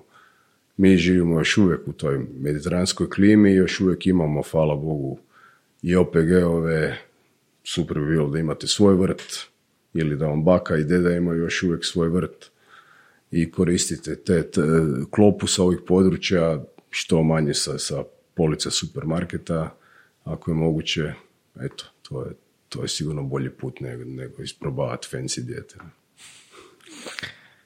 Idemo mi dalje po našim stupovima. Došli smo sada do treninga, ali tako? E, vi vaš sustav treniranja nazivate hard body, jel tako? E, pod hard body ne misli se na čvrsto ja se govorim kako sam ja to shvatio. Pod hard body se ne misli na čvrsto tijelo, ne misli se na tvrdo tijelo, nego bih ja rekao resilience, znači otporno tijelo. To je on nekako kako sam ja shvatio taj naziv hard body. možete li ga vi onda još malo proširiti, definirate, e, što to za vas predstavlja, e, kako ste vi došli do te spoznaje i evo. Da, pa dobro si, lijepo si to zaključio, ne? to je zaista tako. Pa evo, Harbody je, je nastao prije deseta godina. Uh, to je moj prvi sustav treninga koji sam osmislio i on je nastao zapravo nakon dugogodišnjeg istraživanja, zapravo ja sam se odavno, zapravo od uvijek zaljubio u taj funkcionalni fitness. Znači funkcionalni trening i onda sam eksperimentirao, tražio, isprobavao mnoge druge sustave dok nisam došao do toga da mi jednostavno se rodila ideja da stvorim sam svoj sustav treninga. Tako nastao Hard Body. On se bazira na tri osnovna trenažera. Prvi osnovni je naše vlastito tijelo, znači to apsolutno je glavni trenažer, ne trebam ništa drugo. I uz to je ta girja ili kettlebell, isto jedan fantastičan trenažer funkcionalni, koji sam se isto tako ja oduševio s tim trenažerom prije već dobrih 15 godina. To je vrlo mlado, na, u svijetu zapravo to je, to je stari trenažer koji se tek na zapadu počeo upotrebljavati opet prije 20 godina, pa je na mala vrata došao i u ove naše krajeve. Danas vjerujem da svi znaju što je to girija. Da si to me pitao prije 15 godina, niko nije znao za giriju. Ja sam svoje girije iz Amerike naručivo prije 15 godina, debelo sam platio shipping za njih, za njih još ih danas imam naravno, a evo danas hvala Bogu je to rašireno. I treći trenažer je taj takozvani suspenzijski trenažer, mnogi će reći TRX, to, to je najpoznatija firma, makar ta suspenzija ima više, više naravno firmi. I tako sam oformio sustav uh, gdje sam htio uh, da se može koristiti bilo kad i bilo gdje. Znači ti imaš giriju, imaš tu, tu suspenziju, može ga zakačiti na drvo, možeš vježbati u svom stanu, domu, vrtu, a možeš naravno doći na grupne treninge, kako je to i zamišljeno. Ne? Eto, i naravno onda, onda sam napravio seriju DVD-eva, snimili smo sa svojim timom desetak treninga po kojima se to radi. I zaboravljam koliko vi imate godina, kad ste sad rekli seriju DVD-ova, to me podsjetilo na to da ste ipak vi malo starije kova. da, da, evo vidiš kako je to. Znači danas kad nekog veliš DVD, možda uopće ne, ne znaju klinci šta je to DVD. Dobro, to nisam rekao kazetu. Ali evo, prve, prve tri godine su bili ti DVD-vi, onda smo to sve prebacili for free na naš YouTube. Hard Body je stvarno jedan nevjerojatno je brzo zaživio, znači ne samo u Hrvatskoj, nego u cijeloj regiji, pa rekao bih i šire i zaista imamo tu, ja to volim nazivati Hard Body Family, znači radili smo mnogo certifikacija za trenere naše i povezani smo u cijeloj regiji i do prije pandemije se, naši izazovi su se održavali u 30 gradova u cijeloj regiji. Bili smo svi povezani međusobno i to je jedna predivna energija se tako širila i zaista sam ponosan na sve naše certificirane hard body trenere i to je core. Core, jedno od core trening sustava, evo danas je već tre, treća godina, već peta generacija na našem fitness učilištu ostvari san, koji ko, smo osnovali prije tri godine i gdje u, svom, u svojem koru imamo hard body trening, naš board flow trening, disanje i to je sve u kurikulumu našeg učilišta. Ne? A hard body je danas opet dobio iz zadnje godina svoju nadgradnju, snimali smo hard body 2.0 next generation – gdje se radi samo sa vlastnim tijelom i sa girijom, opet sve u formi flowa. Znači, to sa girijom idemo iz vježbe u vježbu, povezujemo iz pokreta u pokret i težimo ka tome da imamo što manje ili da nema uopće pasivnog odmora. Znači, da tako, tako koncipiran trening. E, možete malo to objasniti? Da nema, e, nema pasivnog odmora zapravo, nego? Što manje, ne? Znači ti kad u tradicionalnom treningu ti napraviš jednu seriju, onda odmoriš, jel tako? Dobro. E, napraviš ne seriju za noge, 15 ponavljanja, odmoriš minutu dvije, pa idemo dalje, ne? I tako to je klasičan tradicionalni trening u teretani. Funkcionalni trening je gdje što manje ima tih intervala odmora. Kad sam kreirao hard body, onda sam otkrio te takozvane resetove. To su fenomenalne vježbice tipa ne znam, mrtva buba, majmunsko rolanje, ko vrtljanje, to, to su fantastične stvari koje nas zapravo refreshaju i sprečavaju burnout. I kad ti njih ubaciš na kraju, na kraju runde, ja to nazivam runda, znači povežemo recimo tri vježbice, pa onda tri vježbice uvjetno rečeno snage i onda ubaciš jedan resetić, onda on će ti refreshat i brže će te oporaviti. Smanjit, će ti ili maksimalno maknuti mogućnost od ozljede, a poanta je znači da se da trening ima taj flow, znači nema stajanja. Naravno, postepeno se dođe do toga. Znači u klasičnom, u prvoj generaciji hardbody imamo naše runde, napraviš rundu od ne znam, jedan trening ima šest rundi, između toga je pauza od minute, ali u Hardbody 2.0 i u našem Board Flow sustavu koji se radi samo sa vlastnim tijelom i sa, sa trenažerima tipa štap, medicinka, loptice, težimo ka tome da malo po malo radimo, ne znam, 15 minuta, pa 20 minuta, pa ti kad dođeš, kad možeš napraviti flow 30 ili 40 minuta bez stajanja, onda je to već jedna lijepa, lijepa razina. Kako dozirati onda intenzitet u takvom jednom obliku treniranja? Vi sad kažete 30 minuta tako jednog flowa. Kako podići intenzitet? Jer nije, ok, možemo produljiti vremenski period i to je podizanje neke vrste intenziteta, ali kako bi jedna osoba mogla razvijati neke druge sposobnosti za koje je ipak potreban podizanje tog intenziteta u nešto kraćem vremenskom intervalu? E pa zato postoje takozvane progresije i regresije. Znači svaka vježbica se radi na, lakši, na lagani način, na početni način, napredni, srednja razina, pa napredna, pa može biti full napredna. Tako bazirani, tako sam kreirao i hard body i kasnije kada je nastao board to flow. Znači ono što sam primijetio, naravno, kod nas u naš hard body gym u Zagrebu, ali u svim gymovima je to isto. Kad ti dođe neki početnik, on je na poprilično početnoj razini. Ne? Znači, nema ni mobilnosti ili je pretio, znači on ne može ništa. Znači, mora postojati početna razina, jel tako? E, I onda sa te početne razine, znači idemo recimo na, na primjeru mačke. Znači, vježba mačka ili pantera kad si sa sve četiri dole.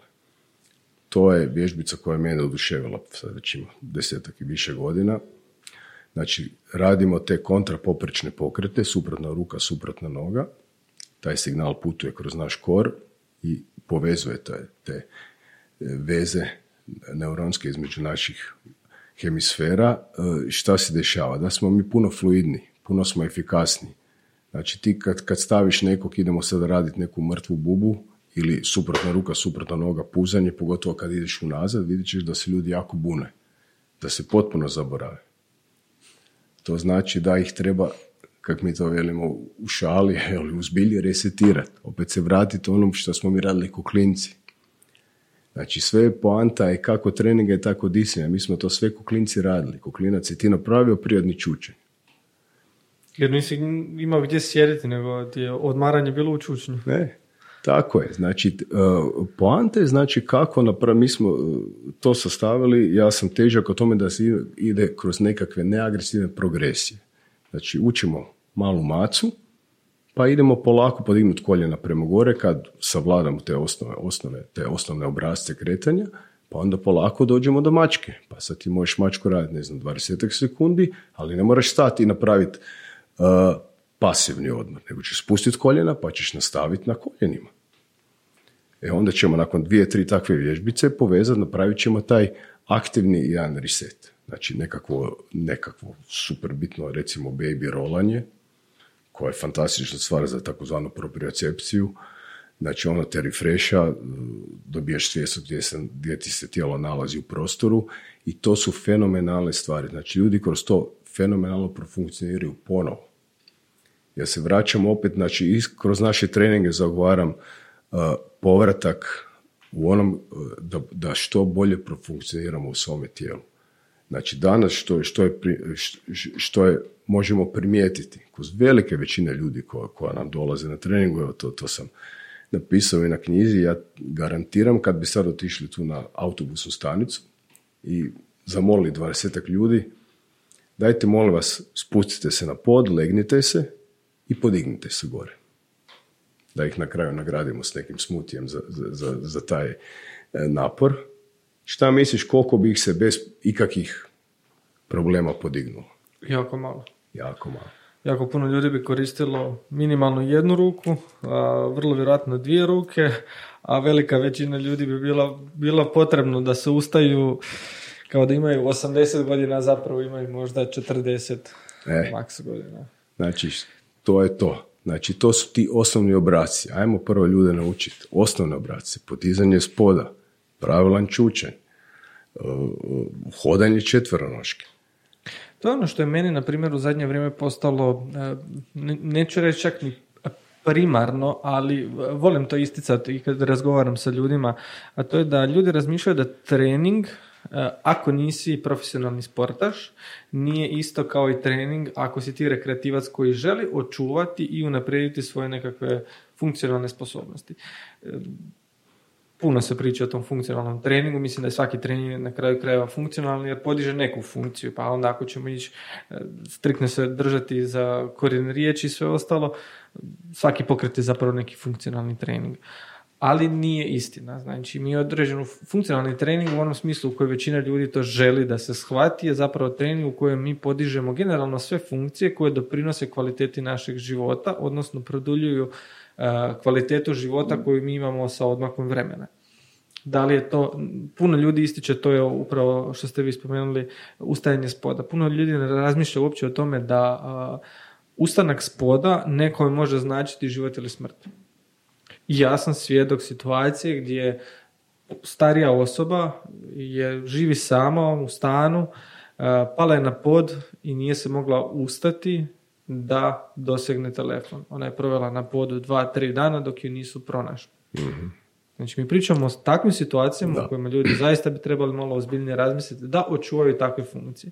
Sa tako nekim načinom treniranja, funkcionalnog treniranja u smislu koji svi žele jel, zapravo da se shvati je da podižemo takve funkcije koje će nas čuvati kasnije, koje će nas kasnije činiti mlađima, u vidu sposobnosti za kretanje u ovom svijetu u kojem se mi trenutno nalazimo.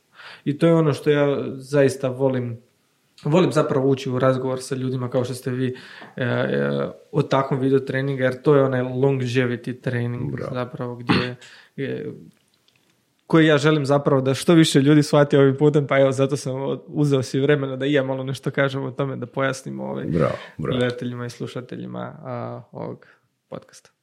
Puno ti hvala što si naveo ovaj primjer, znači to podizanje spoda i što si ti to osvijestio kao mladi dečko i to mi je super drago da, da, da ti širiš i takvu spoznaju i to je zapravo kor naše filozofije.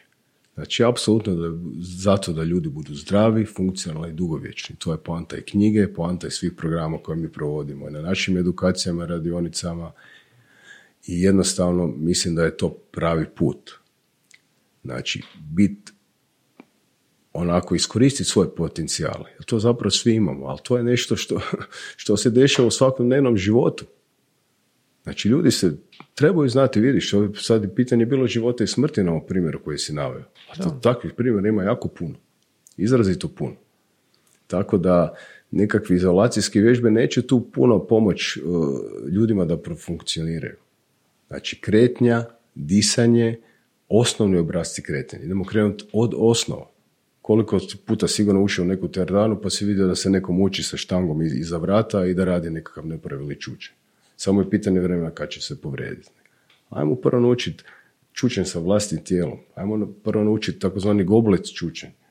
Pa tek onda eventualno, ako uopće ima potrebe raditi s takvim opterećenjem iza vrata i, i nekakvim diskutabilnim tehnikama. Ne? Tako da ovo podizanje sa poda je fantastična stvar. Mi to takozvano tursko dizanje. Ja to radim sa vlastnim tijelom, pa sa girijom, pa sa štapovima, pa sa lopticama, na milion načina. I fenomenalna je stvar da vidiš kako ljudi profunkcioniraju. I to ljudi koji uopće nisu provi sportaši. Evo, ja stalno navodim, ovim puta pozdravljam našeg najdražeg člana, gospod Mile, ga mi zovemo od Milja. Znači, naš Mile ima danas 70 godina kad smo mi kretali, evo baš bi bio na promociji knjige, rekao mi je Tomo da onda je prošlo 18 godina. On je došao sa 18 godina, znači sa 52 godine u naš gym, Hard Body Gym u Sopotu i bio je prvi član na našim grupama kad sam ja eksperimentalno uveo Hard Body. nije mogao ništa, nije se mogao zavezati tenisice. Rekao je tome, sam ja izgubljen slučaj.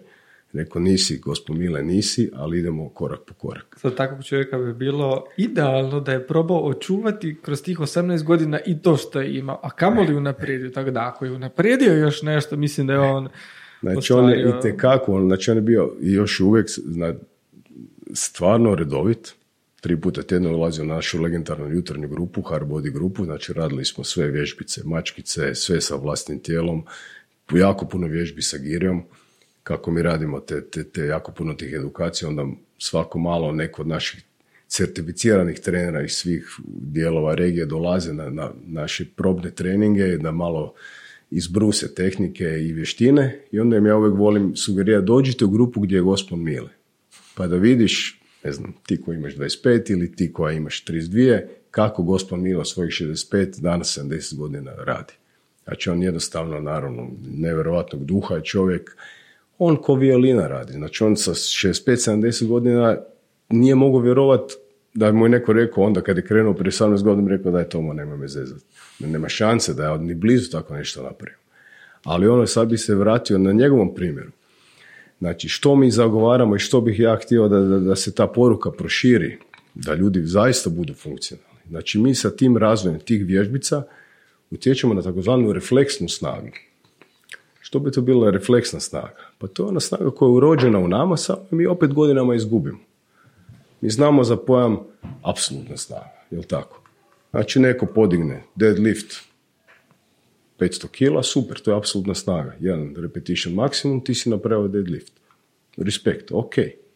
Ali koji, koji su tvoje druge, uh, druge performancije u kojima se ti dobar? Znači, zagovaramo funkcionalnost, jel tako? Ako nam je to cilj biti dugovječan.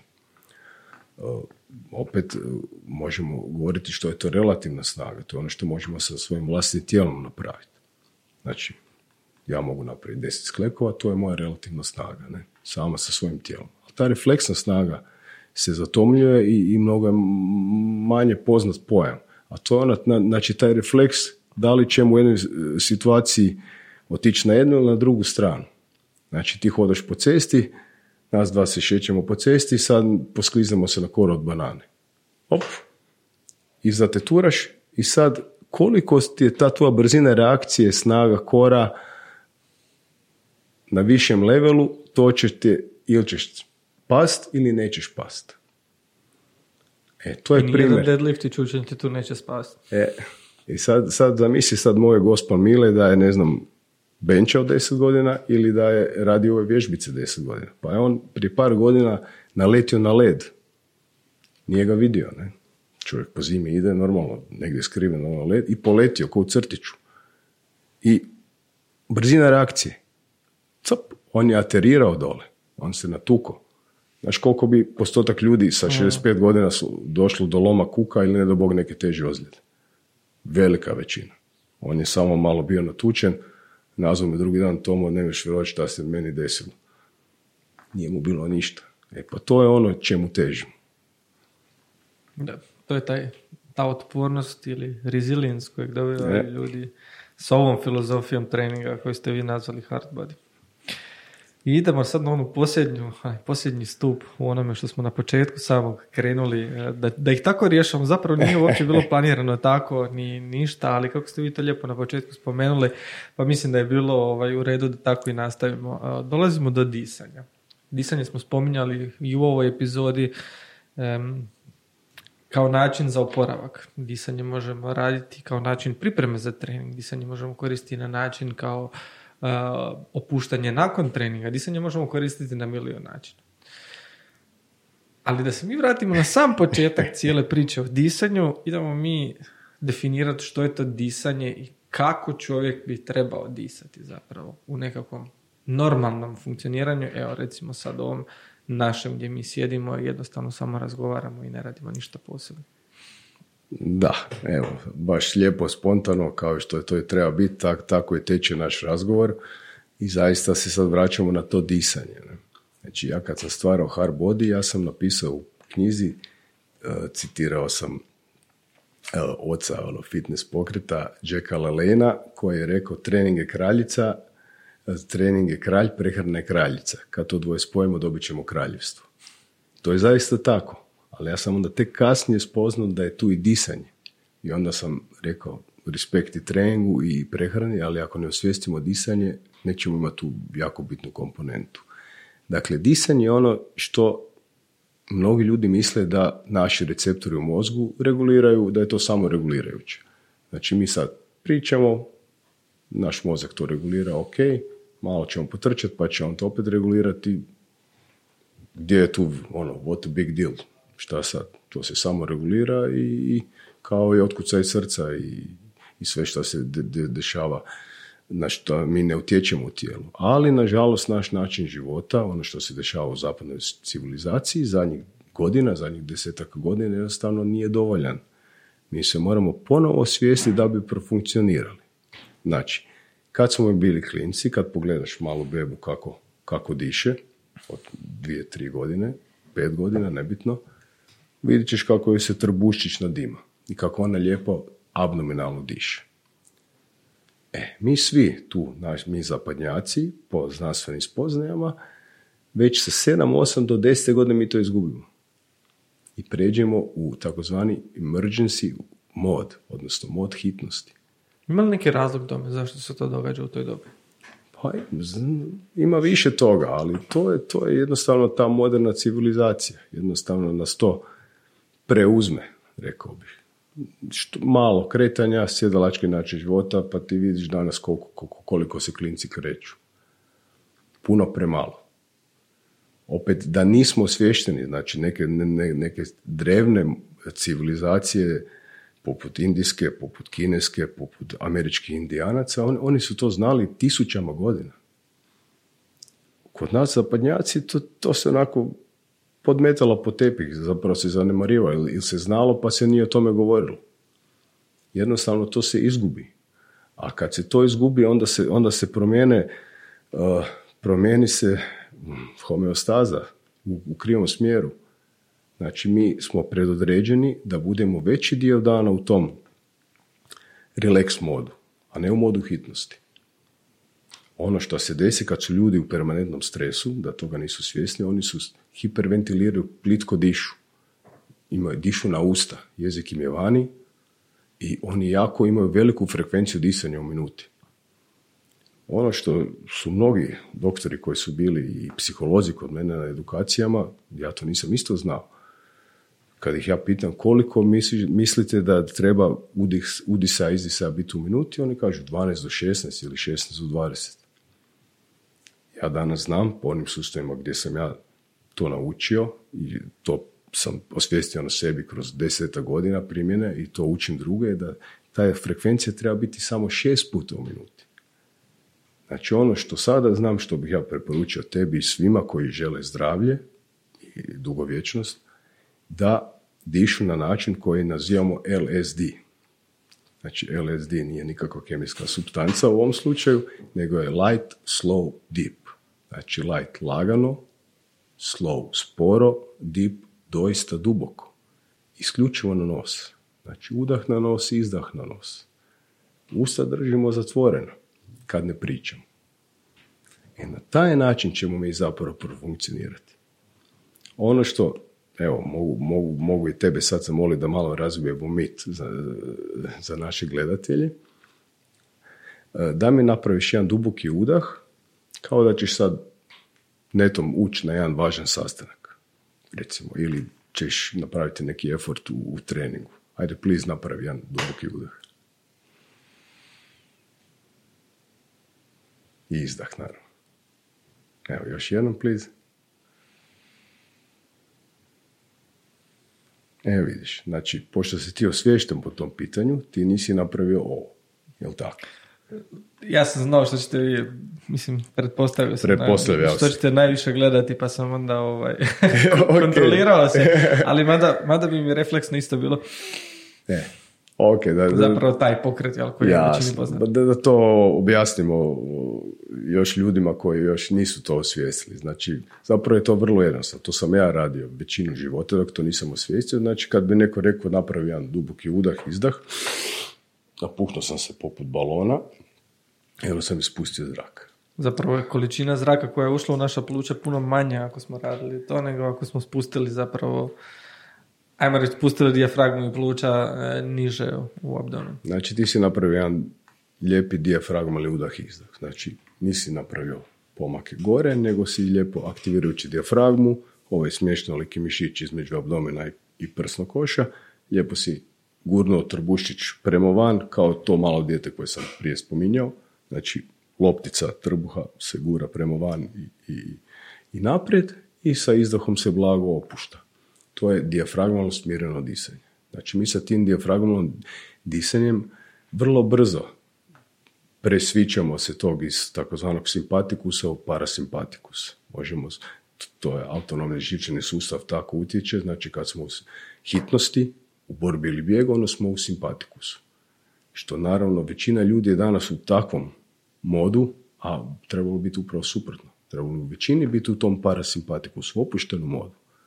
Kao što su nekad ljudi bili, radili su, ne znam, puno više su se kretali, radili su po polju, imali su nekakve aktivnosti, nisu sjedili ni blizu kod danas i onda bi, ne znam, kad bi otišli u šumu, susreli bi neku divlju zvijer, aha, upalio bi se alarm, hitnost, pobjegli bi od te zvijeri, šta se tu desilo? Tu se desio pozitivni boost adrenalina kad je opasnost prošla, to se, to se smirilo. Onda su opet prešli u relax mod.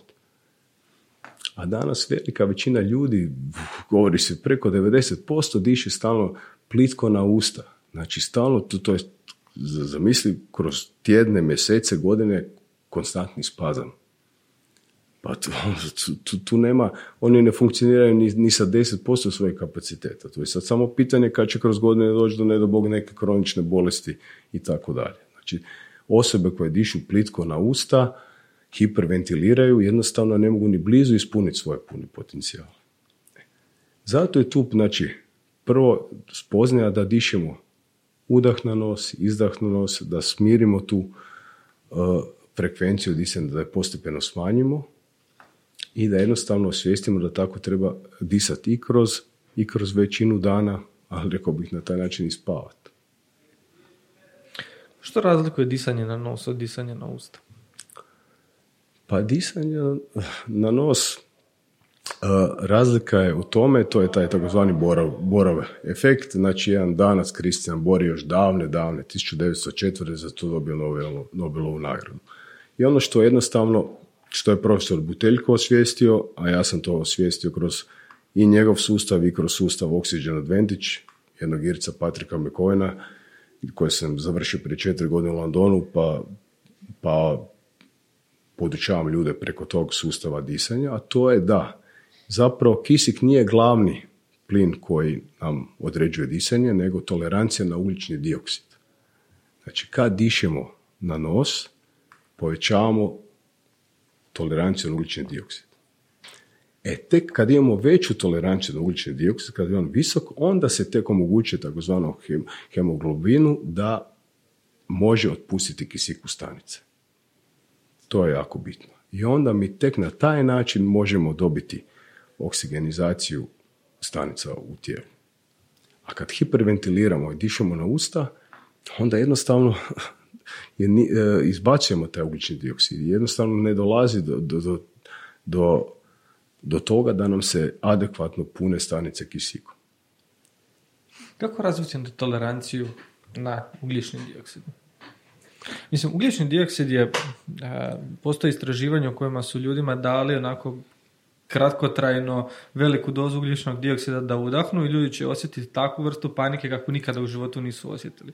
Imaju istraživanja koja govore o tome da su ljudi kojima je dio mozga koji je zadužen za stvaranje tog osjeta panike zapravo i straha koji im je odstranjen i koji ne osjećaju strah u nikom pogledu, da su čak uspjeli izazvati nešto slično strahu kada su im dali tako nešto. Naravno da postoji slučajevi kada su im i to dali, da i dalje nisu osjetili nikakvu razliku na, e, u svom funkcioniranju. Ali kako onda razviti tu e, toleranciju na e, CO2, odnosno ugljični dioksid? Da, pa sad si dao jedan odličan primjer, to je iz knjige Dah, James Nestora. On je, on je, da, da, da, istina. Je, je. James Nestor je jedan odličan novinar, spisatelj koji je napisao predjedu knjigu dah, ja sam je pročitao prije par godina u, u engleskom izvorniku i baš sam se oduševio što je prevedena i na hrvatski, jedna od rijetkih knjiga koja se dostupna i na hrvatski i svima toplo preporučam. Znači, kako razviti toleranciju na ugljični dioksid? Pa, ono, znači, tu je sad jako, jako lijepi moment, rekao bih da se postepeno budi ta svijest zapadnog svijeta kroz nekoliko zagovornika takvog disanja, poput Jamesa Nestora, Petrika McCoyna i, i drugih, gdje se zapravo tu spaja sa tim dnevnim, uh, dnevnim mudrostima. Znači, prva jogijska mudrost od prije par tisuća godina je dišti isključivo na nos. Ako proučavate taoističke knjige, oni će isto reći dišti samo udah na nos, izdah na nos. Odličan je primjer koji James Nestor navodi, Patrick McCoy na svojim edukacijama je primjer jedne drevne knjige uh, koja, koja je izdana 1850. godine. Uh, jedan američki slikar je živio 30 godina sa, sa američkim indijancima, sa 13 ili 14 plemena i proučavao ih kako oni žive. I nakon toga je napisao knjigu koja se još dan danas može naći negdje na Amazonu, zove se Shut your mouth and save your life. Znači, zatvori usta i spasi si život. To je malo kasnije Patrik uh, parafrazirao pa je rekao zatvori usta i, i, promijeni život. Treba spasiti, ali, ali isto. Znači, spasi, promijeni, svori se na isto. Gdje je on otkrio da indijanci isključivo drže usta zatvorena. Čak se i smiju sa zatvorenim ustima. I sad, uh, da se vratimo na ovu malu bebu što sam spominjao kako diše lijepo dijafragmalno. Znači, on je naveo prekrasan primjer, velim, to je James Nestor navodi često taj primjer u svojim podcastima, znači kad mala beba indijanka je nahranila dijete sa majčinim mlijekom i stavila je da spava sa strane i provjerila je kad je dijete leglo da li ima zatvorena usta ili otvorena. I ako je imala otvorena usta, samo je nježno došla i ovako je sljubila usnice, dakle da je sigurno da je diš isključivo na nos. Jer mala djeca zapravo, mali bebe, zapravo njima je neprirodno uopće disati na usta. I oni imaju jako velike probleme, zato i vidimo one sve aparate za, za male bebe, jer kad im je začepljen nos usred nekakve prehlade bilo čega, oni zapravo se jako muče jer ne znaju disat na nos, pa onda silom prilike nauče kako, e, disat pardon na usta, jer onda silom prilike nauče zapravo disat na usta. I zato i jesu sisavci tako ajmo reći, konstruirani da beba kad sisa zapravo ne diše na usta, nego potpuno diše na nos i ima taj nekakav, kako bi ja rekao, flow tog e, gutanja majčinog mlijeka i disanja na nos, što je zapravo možda i najprirodnije u, u svemu ovaj, u biologiji kod nas. Da, da, zato velim, zato velim i mnoga istraživanja su rađena, pa su rekli da je to krenulo, ne znam, od, ne znam, od francuske revolucije pa do procesirane hrane do pojave šećera u prehrani i tako dalje e, i da djeca sve više kad spavaju da ih kompromitira taj jezik, da im jezik ne, ne leži blago na, na, na nepcu, nego da, da, da, se muči u snu. Onda dolazi te apneje u snu i dolazi do spavanja otvorenih ustiju, sve više i više. I naravno da do onda to dolazi i do raznih deformiteta, recimo u vratnoj kraljevnici. Ali i deformiteta lica, odnosno čeljusti. Čeljusti, kompletne čeljusti. Znači, kroz decenije, kroz desetljeća se to mijenjalo. Ne? Tako da, definitivno prvo treba osvijestiti da bi trebalo disati nos na nos. Kad je moguće, da bi trebalo, idealno bi bilo udah na četiri, izdah na šest. To je deset sekundi i to je šest puta u minuti. Znači, postepeno ćemo tako stvoriti toleranciju na ugljični dioksid i naravno ćemo imati više kisika. Što više kisika u stanicama je bolje ti mozak radi, bolja rekuperacija, sve je puno bolje. Puno smo zdraviji, to je prva crta obrane od virusa i bakterija. Treća stvar koja je jako bitna, koja se isto postiže na taj način, je treći plin u našem disanju, to je dušik, NO. Znači dušik mislilo se još do, do prije 20 godina da je to potpuno nezdravi plin.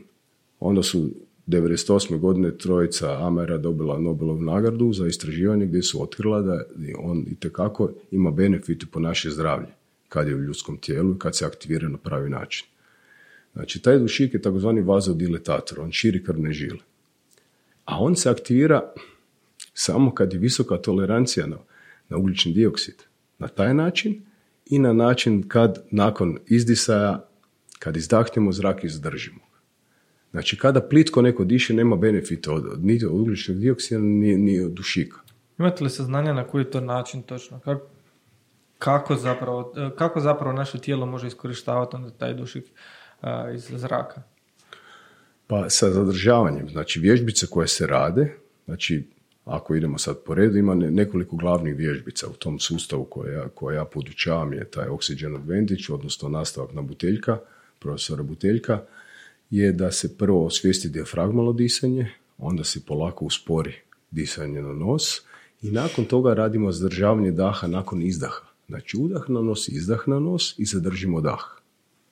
Da li u, da li u sjedenju, da li u laganom hodanju, kasnije može biti u trčanju i, i, nekim treninzima. To je opet drugi, drugi, drugi dio oksiđena advantage gdje povisujemo ne samo zdravlje nego i sportske performanse. Dešava se to dakle da se smanjuje, znači nakon izdaha kad zadržimo dah, smanjuje se takozvani taj SpO2, znači uh, saturnacija kisika u krvi, tako. I sad kad ti to držiš malo duže, ne znam, 30 do 60 sekundi, to ti se spusti na nekakvih 85%. Ima onaj mali gadget, zove se pulsni oksimetar koji se fino kvačica i onda se to očitava. I onda mi iskoristimo taj dušik. On, kaže se da on iz paranazalnih sinusa onda dođe lijepo duboko u alveole i to je lijepo nas napuni kisikom. Znači nakon dubokog udaha, duboki izdah i to onda zadržimo. Tako je, tako je. I to su onda benefiti iskoristivosti dušika najbolji. Isto tako ima još jedna stvar, a to je takozvano pjevušenje ili humming. Znači, pjevušenje poput pčelica. E, to je zašto rade Joj, mozak mi stao. zašto rade na Tibetu, jel? Tibetanci, da, zašto rade uh, humming, jel tako? Je, je. to, ajmo reći, vjerskom obilježju više nego, ali zapravo je to neka mudrost koja je vjerojatno potekla iz istraživanja njih, to jest oni su sami na sebi vjerojatno istražili tako nešto, pa ovaj su došli do toga. To je ta stara tibetska ili jogijska tradicija, zove se, zove se brahmari, oni još rade s takozvanim mudrama, pa još kad radiš, znači mm. taj humming ide udah na nos, izdah na nos i imitiraš slovo M, pa ono znači udah recimo na četiri, izdah može biti 8, 12, čak i 16, onda čak umiriš taj ritam disanja na četiri puta u minuti. Ta jogijska tradicija još uključivala da ti zatvoriš sa prstima uši i oči, pa još to pojačaš, taj, taj, taj efekt meditacije. Ne.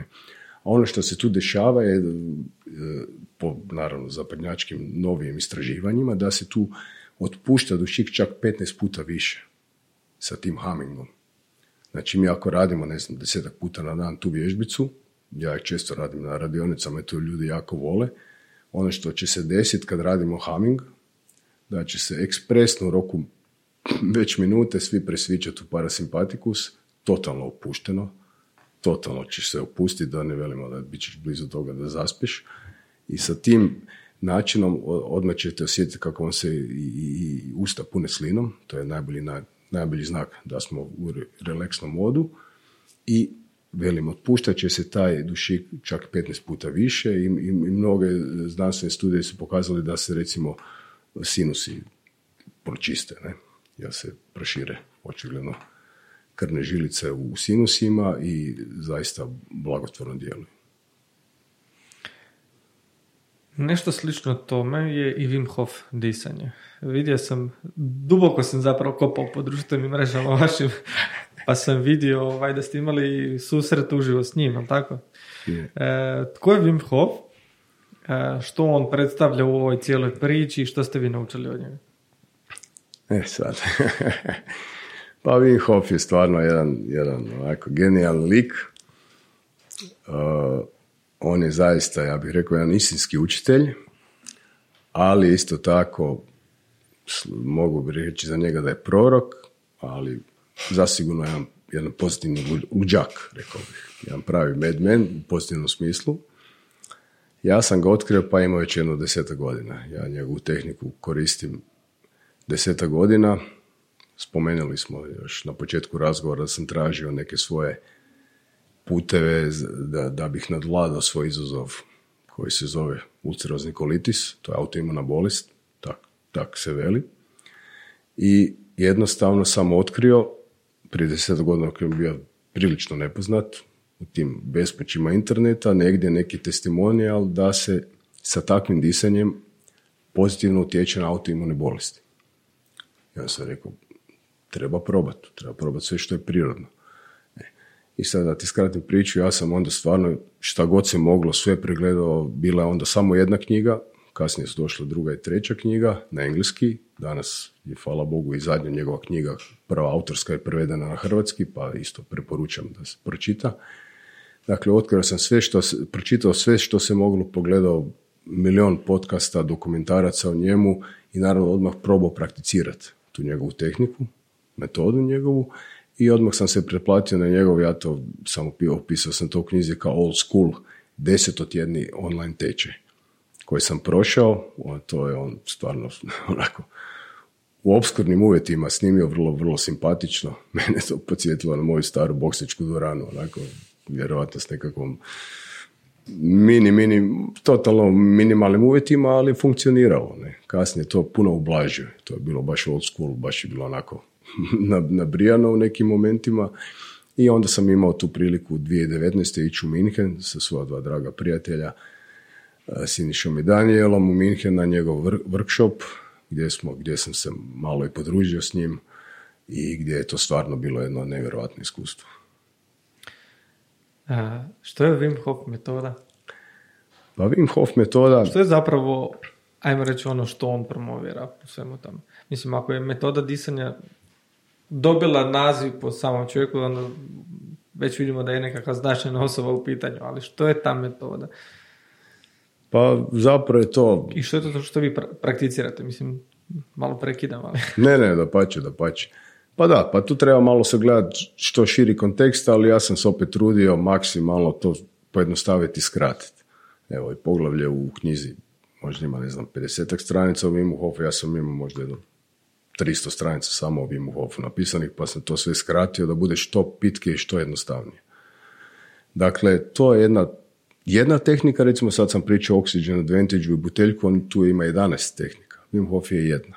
Ali ona se sastoji od disanja, postepenog izlaganja hladnoći i mindseta, odnosno mentalne predanosti. To je bitno naglasiti. Znači, tri, nije to samo disanje. Znači, jedno, drugo i treće u, kompletu. samo disanje je zapravo pranajama, je li tako? Vrsta disanja, jel? Ako sam ja dobro shvatio. Da, da. Metoda, tog, e, metoda disanja, ali Wim Hof metoda je zapravo nešto kompleksnije što uključuje i izlaganje hladnoći e, i sam taj neki mindset. Tako je. Samo disanje je jedna, jedna oblik pranajame. Pranajama, pranajama ima, kažu, preko 2000. Znači, to je životna energija, pa sa tim disanjem prođe kroz cijelo tijelo. Prilike tako. Neki kažu da je to tumo disanje, takozvano, opet disanje koje potiče tibetanskih monaha, gdje je njima finalni, finalni e, ispit bio da osuše svoje halje e, dišući u snijegu sa tim disanjem. Znači da zatople svoje tijelo. Ne? Njihov finalni ispit je bio, ako sam ja sad dobro shvatio, da e, na snijegu osuše svoje Tako. haljine disanjem. Tako je, znači sjediš u snijegu i naravno na temperaturi ispod nule i halje imaju samo one halje, ispod tog nama nemaju ništa i naravno te halje moraju zagrijati toplinu tijela i osušiti te halje koje su vlažne, mokre od, od snijega i od sjedenja na hladnoći. E sad, da se, to, to je, znači Wim Hof je to maksimalno pojednostavio.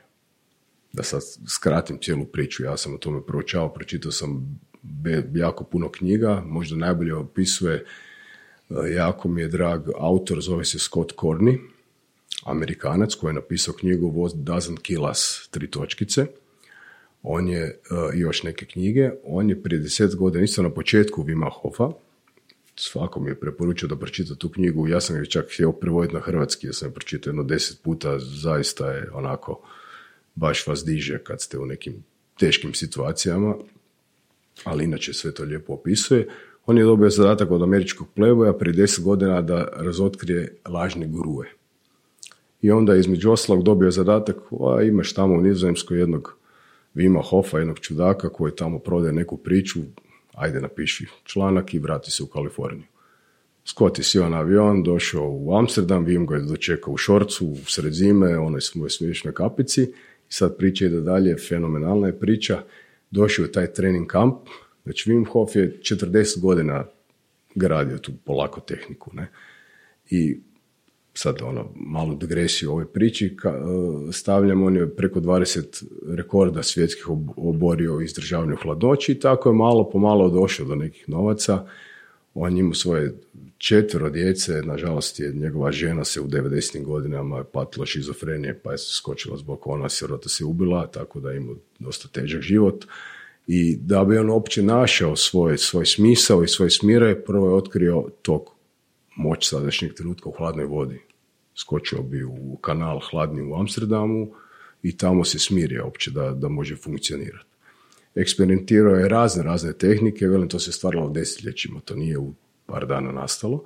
I sa prvim novcima, kad je on oborio te rekorde, kupio nekako malo i manje na granici Poljske i Češke. To je danas njegov trening kamp ispod planine Sneška.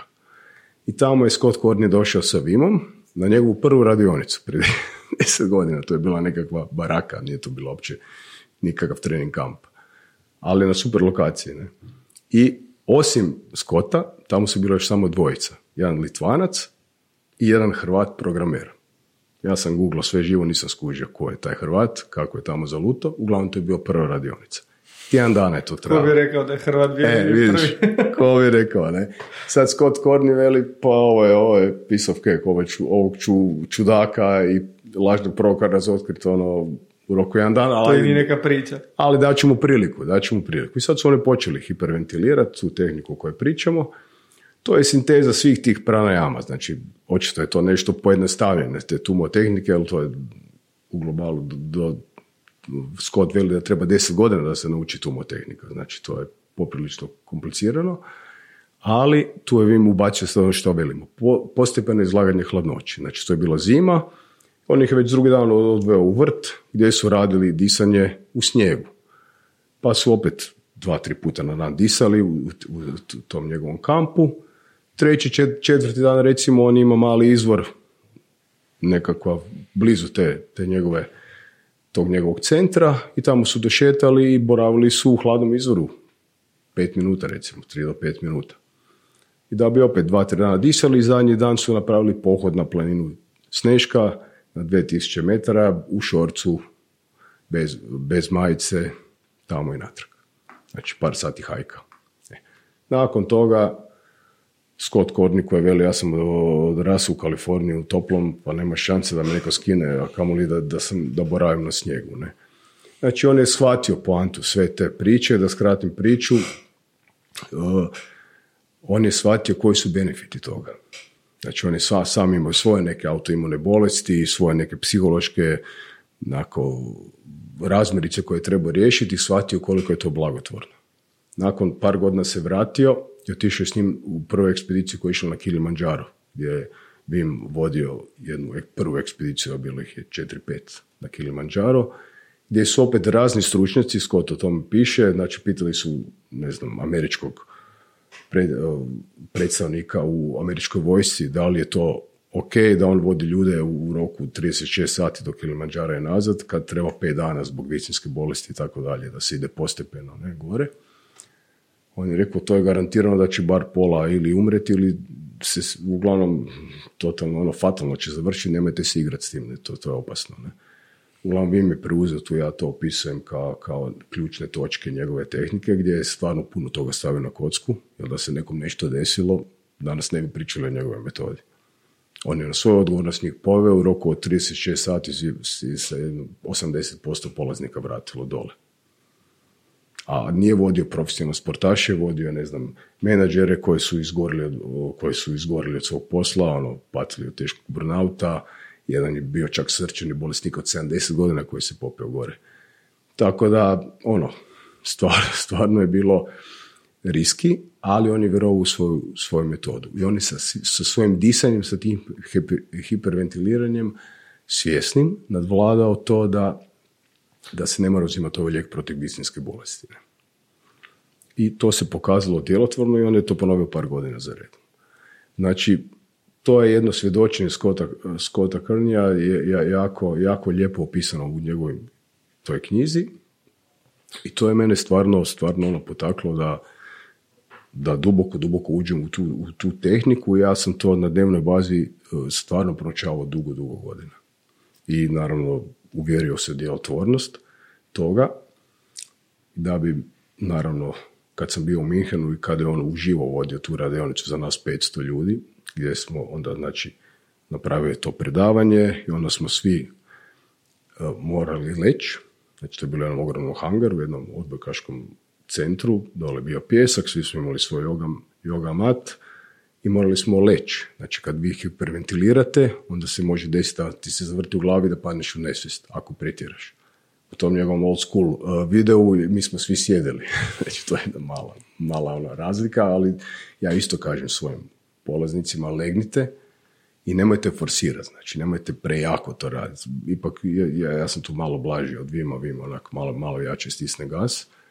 I nakon toga su bili, bili bazeni sa ledom vani, ispred hangara, bila je isto zima, gdje smo ulazili svi u te bazene po, po dvije minute. I van je bio snijeg i ono, ja sam bio bos na snijegu, šalio se svimom, čak smo moji prijatelji Sin, Siniše Danijel, evo ja se šalim u knjizi da smo mi gorštaci, nas Balkance, to drajva ono u pozitivnom, pozitivnom smislu, ne, tako da smo mi se prošvertili pa smo išli par krugova u taj led, su svi pobjegli već u topli tuš, ali ovoga, e, zgodno je, znaš, kad smo bili u tom ledu, meni je bio to gušt, ja sam već pet godina to primjenjivao, sad ću već biti deset godina da to primjenjujem, ali recimo dečko pored mene se molio Bogu. ali je uspio, uspio je te dvije minute izdržati. Ja imam jedno zanimljivo iskustvo s tom Wim Hof tehnikom. Ja sam zapravo što se često zna istaknuti kao ono highlight e, tih videa o njemu, kada se ljudi počnu nekontrolirano smijet i lagano grčit, pogotovo ruke. Meni se to zapravo dogodilo, ali to je zapravo e, zbog hiperventilacije, e, niske razine CO2 i visoke razine kisika u krvi. To je ono što se događa u tom trenutku. To sigurno ima neke benefite. Pa možete li objasniti kako izgleda ta tehnika disanja mm po Wim Hofu, odnosno uh, tumo disanja? mm pa ona je zapravo vrlo jednostavna, zato vjerujem i naravno djelotvorna, zato se tako i proširila. Znači radi se otprilike 30 puta udah izdah. Snažni udah, umjereni izdah. On kaže udište na nos ili usta, izdište na nos ili usta. Ja bih rekao udište na nos, izdište na nos ili usta. I nemojte baš tako jako krenuti. Agresivno krenite ipak laganije. U početku uvijek ležite, nemojte se forsirati da se ne prepadne tako padnete, ne do Bogu, u nesvijest, to će biti na kratko, ali zna se desiti ako neko pretjera. Nakon tih 30 puta udaha i izdaha napravi se snažni izdah i zadrži zrak. To je prva takozvana retencija. To može trajati u početku, ne znam, 30 sekundi, kasnije se to povećava. Jedno pitanje, što meni nikad nije bilo jasno. Da li se ta retencija radi do krajnjih granica ili kad nam postane već lagano neugodno, tada otpustimo i udahnemo duboko? Opet individualno. Opet individualno, znači ako ćeš to primjenjivati kroz mjesece ili godine, ti ćeš doći do toga da to možeš držati do tri minute, možda i tri i pol. Ne. To, je to, to je ta prva retencija. Tu je bitno znači, naglasiti znači, da će ti se taj, pričali smo o, o taj SPA2, znači isto se koristi pulsni oksimetar kod njega, da će ti on drastično početi padati, ali tek nakon minute. Do prve minute će malo padat, nakon minute držanja će početi dugo padat. Opet, je sad je tu malo triki, e sad samo da opišem sad i ovu drugu retenciju, pa će ti se probati što pojednostaviti taj bit to, tog disanja. Znači, kad iz, izdahnemo taj zrak, držiš koliko ide, ali ne forsiraš. Znači, ako si nekakvom su maksimumu, onda napraviš snažni udah i onda zadržiš. Znači, nakon udaha. Znači, prvi put je nakon izdaha, drugi put je nakon udaha i traje samo 15 sekundi, 10 do 15 sekundi. Znači, napraviš snažni udah i stisneš se.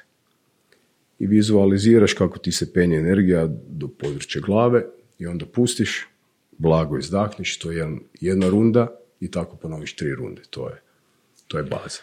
A ja obično ako radim to i testirao sam sa pulsnim oksimetrom, jer naravno imamo na poslu svako svoje ima već. Ovaj, testirao sam to uh, Wim Hof u tri runde. I u prvoj rundi uh, saturacija mi je bila na nekih 89, više nisam mogao izdržati. U drugoj rundi mi je bila na 86 i u trećoj rundi mi je bila na 84, 85, nisam mm točno siguran. I svaki put je naravno u svakoj rundi je bilo sve dulje, dulji izdah, taj, tako da zapravo tolerancija je nešto što primijetimo već u samom to prvom treningu, a znamo samo kako i kada bi to ponavljali kroz uh, dugi niz godina. I... Tako je, tu tolerancija raste. E sad gledaj, znači, meni je čak znali ići ispod 50, što je ono dosta opasno, ali... Da, baš toliko ekstremno nisam. Da, ali poanta je da te ne treba, ne treba se forsirati, ne treba se igrati sa svojim egom. Ja sam naravno pretjerio u prvim godinama, dok mi se ego nije malo, malo smirio, ali ono što ja primjećujem kad nam ljudi dolaze na radionice, neko veli ja radim Wim Hofa, ne znam, tri godine, ok, ajmo sad da vidimo kako radiš Wim Hofa, super, ljudi se drave, vidim po, po tubu i, i, po netu, znaš, ja sam držao tri minute, ja sam držao pet minuta. Nije uopće nije poanta koliko držiš. Ako ti neugodno drži minutu, poanta je koje, koje ćeš ti senzacije izazvati u svojem tijelu. Znači, kakvi im haže, ja to uvijek se držim toga, mislim, premijem to na sve. Znači, feeling is understanding. Znači, osjećaj. Ti kad ispustiš zrak, ti si u tom trenutku. Znači, primijeti te benefite po tvoje tijelo. Znači, svetlucanje, na, tu ti se može desiti taj stroboskop, što je mhm. fenomenalna stvar. Trnci u rukama. Trnci u rukama i nogama, znači da ti se tijelo puni kisikom, znači to je to. Znači ti si sad u tom trenutku i to su te predivne stvari. A ne sad, kužiš, on, čak Bim sam kaže, upali si štopericu i mjeri si to vrijeme. Meni je to uopće nepotrebno. Nemoj si štopat vrijeme, onda se fokusiraš na krivu stvar. To je Scott Kearney kaže, baš sam vidio nedavno jedan podcast, veli nemojte se štopati. Znaš, fokus ti je na krivoj... Nije isto ne volim štopati vrijeme, totalno me odvuče od, e. od onoga zašto sam zapravo i krenuo s tim. Ali kad sam ja zapravo, neću reći povjerovao, ali kada sam zapravo najveći benefit toga dobio, je taj trenutak kada sam prvi puta osjetio taj nekontrolirani smijeh. Ne znam zašto je došao. Znači, totalno je neobjašnjivo. Ne znam da li sam se ja namjerno počeo smijati zato što sam ja negdje to vidio, ali sam se ja krenuo smijati. I taj osjećaj neke sreće i zadovoljstva koji je trajao pa sigurnih jedno pet minuta nakon onako intenzivnog intenzivan osjećaj nekakvog blagostanja i sreće nakon toga, s tim da sam krenuo tada raditi tehnike disanja zato što sam bio pod intenzivnim stresom i naporom i jednostavno mi je bilo ono puna kapa svega i aj krenuo sam kao idemo odraditi jednu rundu Wim Hofa i tada sam zapravo to doživio i taj osjet definitivno je onako nešto što ako nekad neko doživi stvarno će biti zahvalan na tome. Znači potaknuo si energiju. Što god. Ne. I poanta je znači, to te druge retencije. Znači, kod te prvo, kad duga, dugačko držiš, i onda kad više ne možeš, onda snažno udahniš, zadržiš, stisneš se i fokusiraš se na glavu i onda pustiš. Znači, ta, ta druga retencija, to vi onako zapravo ne objasni baš previše. Zapravo uopće to ne objasni. On kaže samo, ono, zadržite fokus na glavi, to je to. Ja sam to godinama proučavao, ali to je, i onda sam to našao kod Joe Dispenza. Znači, što, što, na, njegovo disanje. Znači, Joe Dispenza je, fokus mu je na meditacije, ali ima i tu, to disanje. Opet, on to spominje kao svoje disanje, ali u biti to je čisto buđenje kundalini energije. Vrlo jednostavno. Znači, Joe radi samo udah, snaži, ono, udahni, drži što duže, duže i onda pusti. Onda malo diši, onda opet udahni, drži, i pusti. Znači, to nije ništa drugo nego ta, drugo, ta druga retencija kod Vima. E, ali on je to puno bolje, puno detaljnije opisao. Ja sam to stavio u knjigu. Znači, šta se tu dešava? Znači, opet, to je ta drevna mudrost. Nisu to oni izmislili, nego je to je zapravo ti potakneš, stisneš te bande, kako jogi i vele. Znači, stisneš područje anusa, stisneš područje donjeg dijela leđa, gornjeg dijela. Znači, dižeš iz tih donjih čakri, tih energetskih kotača, energiju, kroz ležnu možinu do područja epifize. Znači, to je ta žljezda koja je, kako u toj, tim jogijskim uh, drevnim uh, kulturama se kaže, otvara to treće oko, zapravo dovodi do tog prosvjetljenja. Znači, oslobađa tu energiju. Znači, mi dolazimo do nekih novih spoznaja, do, do, do jednog blaženstva, jednog lijepog feelinga i zapravo je ta, ta stvar je gdje ti ulaziš u područje kako bi im veli gdje se dešavaju čuda. Znači tu doista, mislim, ima jako puno testimonijala po cijelom svijetu i po tim knjigama gdje ljudi kažu, ne znam, da su se izliječili od svih mogućih bolesti, gdje su promijenili i, strahova, depresija i tako dalje. Znači, ja neću reći nekom baci lijekove i sad ćeš ti od tri dana Vima Hofa se izliječiti od ne znam čega, ali definitivno je tome tako. Znači, to je to stanje. Znači, tebi se to, ta euforija pozitivna potaklo si tu unutarnju energiju i smio si se, bilo ti je super. Ja sam puno puta došao u jedno predivno stanje nekakvo smirujuće blaženstva gdje, gdje, gdje sam vidio ta, gdje sam jednostavno ušao u jedan prostor gdje si izgubio pojam za vrijeme. E, I kad uđeš u takvo stanje, to je to zapravo o čem pričamo, to je to stanje, možete se nazvati flow, sadašnji trenutak, kako god želiš, ali po meni je to stanje gdje se, gdje se dešavaju te, te, te, te promjene u svijesti, u zdravlju i tako dalje. Mislim da smo jako dobro objasnili uh, disanje, važnost disanja i sve ove stupove koji su prethodili tome, ali smo zaokružili to sa disanjem, jer disanje zapravo disanje je nešto što mi radimo svakodnevno i radimo od početka do kraja života, jer ako nema disanja, nema ni života na kraju krajeva.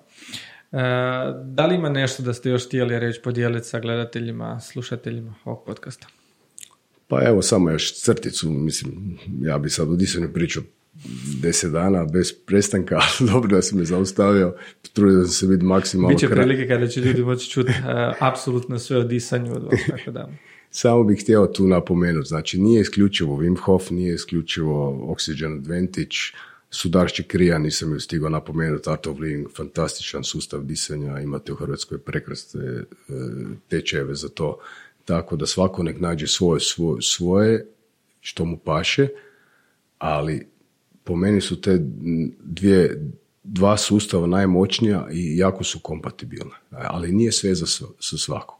Znači ako neko vidi Bima Hofa i to mu se čini jako fancy, krenite polako. Znači dišite samo na nos. Ima, ima je vrlo jednostavnih testiranja koje sam opisao u knjizi kontrolirano disanje ili taj bold score takozvani gdje nakon uzdaha izdaha izmjeriš kolika ti je ta koliko možeš zadržati dah do svog prvog poriva da dahneš zrak. Ako je to nizak skor na početku, onda nema radi Wim onda, onda, onda, onda je preopasno.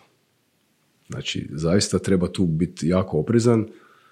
Probajte, vjerujem, ja sam u knjizi za svaku vježbicu i treningu ubacio i video vježbicu. Mislim da je to korisno ljudima, znači kad pročitaju opis, onda vas vodi na ili na kompletnu emisiju koju smo snimali o tome ili na pojedinu vježbicu, raspitujte se u i kod drugih naravno eksperata, stručnjaka, znači probajte, krenite lagano, nemojte forsirati. Evo, čisto blagi naputak za, za disanje.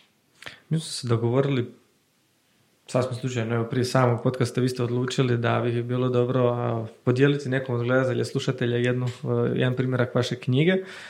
Pa evo, napravit ćemo nekakvu vrstu nagradne igre ovako spontano recimo do kraja sljedećeg tjedna, od kada epizoda izađe, znači epizoda ide četvrtkom, do sljedećeg četvrtka ostavite u komentar zašto vam se najviše svidjela ova epizoda ili nije svidjela, ali pretpostavljam da će biti više ovih komentara kojima se svidjela i što ste naučili u ovoj epizodi, a najbolji komentar ćemo nakratiti sa knjigom, nebitno gdje se nalazili, poslaćemo na bilo koju adresu, tako da o našem trošku, tako da ni to ne morate brinuti. Znači, bitno je samo da ostave komentar što ste naučili u ovoj epizodi, a onda ćemo jedan od najboljih zajedno nas dvojica ovaj, odlučiti koji će to biti pa ćemo pokloniti jedan primjerak vaše knjige. gdje vas svi ljudi mogu pronaći? Gdje ljudi mogu čuti više o vama? gdje mogu pronaći knjigu? I sve ostalo, evo. Pa evo, knjiga se može naručiti na jednoj od naših web stranica, to je www.born to flow kroz stvoreni za kretanje. Znači može se naručiti online, šaljemo na područje RH besplatno, a nažalost ove druge zemlje je dosta velika, velika poštarina, tako da ćemo tamo biti prisutni na neke druge načine. Sada se knjiga može kupiti u nakladi Ljevak na trgu Bana Jelačića, vrlo skoro i u knjižarama Hoću knjigu i školska knjiga diljem Hrvatske, a u planu su sad uskoro krećemo na radionice i promocije knjige u gradovima po Hrvatskoj i u BiH gdje nas jako puno ljudi prati i vjerujem i šire, čak imamo već i neke pozive iz Njemačke i Irske, tako da je, da je to smjer gdje se jako veselim da, da, ćemo, da ćemo malo širiti na, na, naše spoznaje i družiti se sa dragim ljudima. Tu je naravno i naša stranica Hardbody i sve opet na, naglašavam na našem Hardbody Workout YouTube channelu je sve besplatno, preko 250 videa treninga. Eto, ako nam, vam se sviđa ovo što radimo, evo, stisnite neki lajkić, bit će nam drago, ne morate ni to, ali evo, malo to gledajte i pratite. I velim, tu je naše fitness učilište Stvari San, po našem programu instruktor funkcionalnog fitnessa koji objedinjuje sve ovo što sam ja sad pričao. Upravo peta, peta generacija našeg učilišta završava naše učilište i jako mi je drago da zaista dosta, dosta naših polaznika zaista sa guštom sudjeluju na našem učilištu da ostvaruje svoj stan, da, da kreću u tom smjeru, da, da su ispunjeni da rade ono što vole. Svi potrebni likovi e, na društvene mreže, na web stranicu, na samu knjigu gdje mogu kupiti knjigu će biti dolje u opisu. A dolje u opisu se isto tako nalaze i popis naših partnera, a to su Centar za crijevni mikrobiom kojim ovaj put se želimo zahvaliti i Feed the Beast Nutrition o kojem vas uskoro očekuje jedan jako dobar popust pa bacite pogled dolje ovaj, u opis videa ili gdje već slušate, gledate podcast, tamo ćete pronaći sve što vam je potrebno kako biste prikupili što više ovako nekih korisnih alata kao što je Feed the Beast Nutrition. Hvala još jednom na ovom razgovoru, bilo je zaista ugodno razgovarati, informativno, proširio sam neke svoje vidike, nadam se da će i ljudi koji su slušali i gledali i do nekog sljedećeg susreta. Puno hvala još jednom na pozivu, bilo mi je vrlo ugodno i veliki pozdrav gledateljima i tvoje ekipe.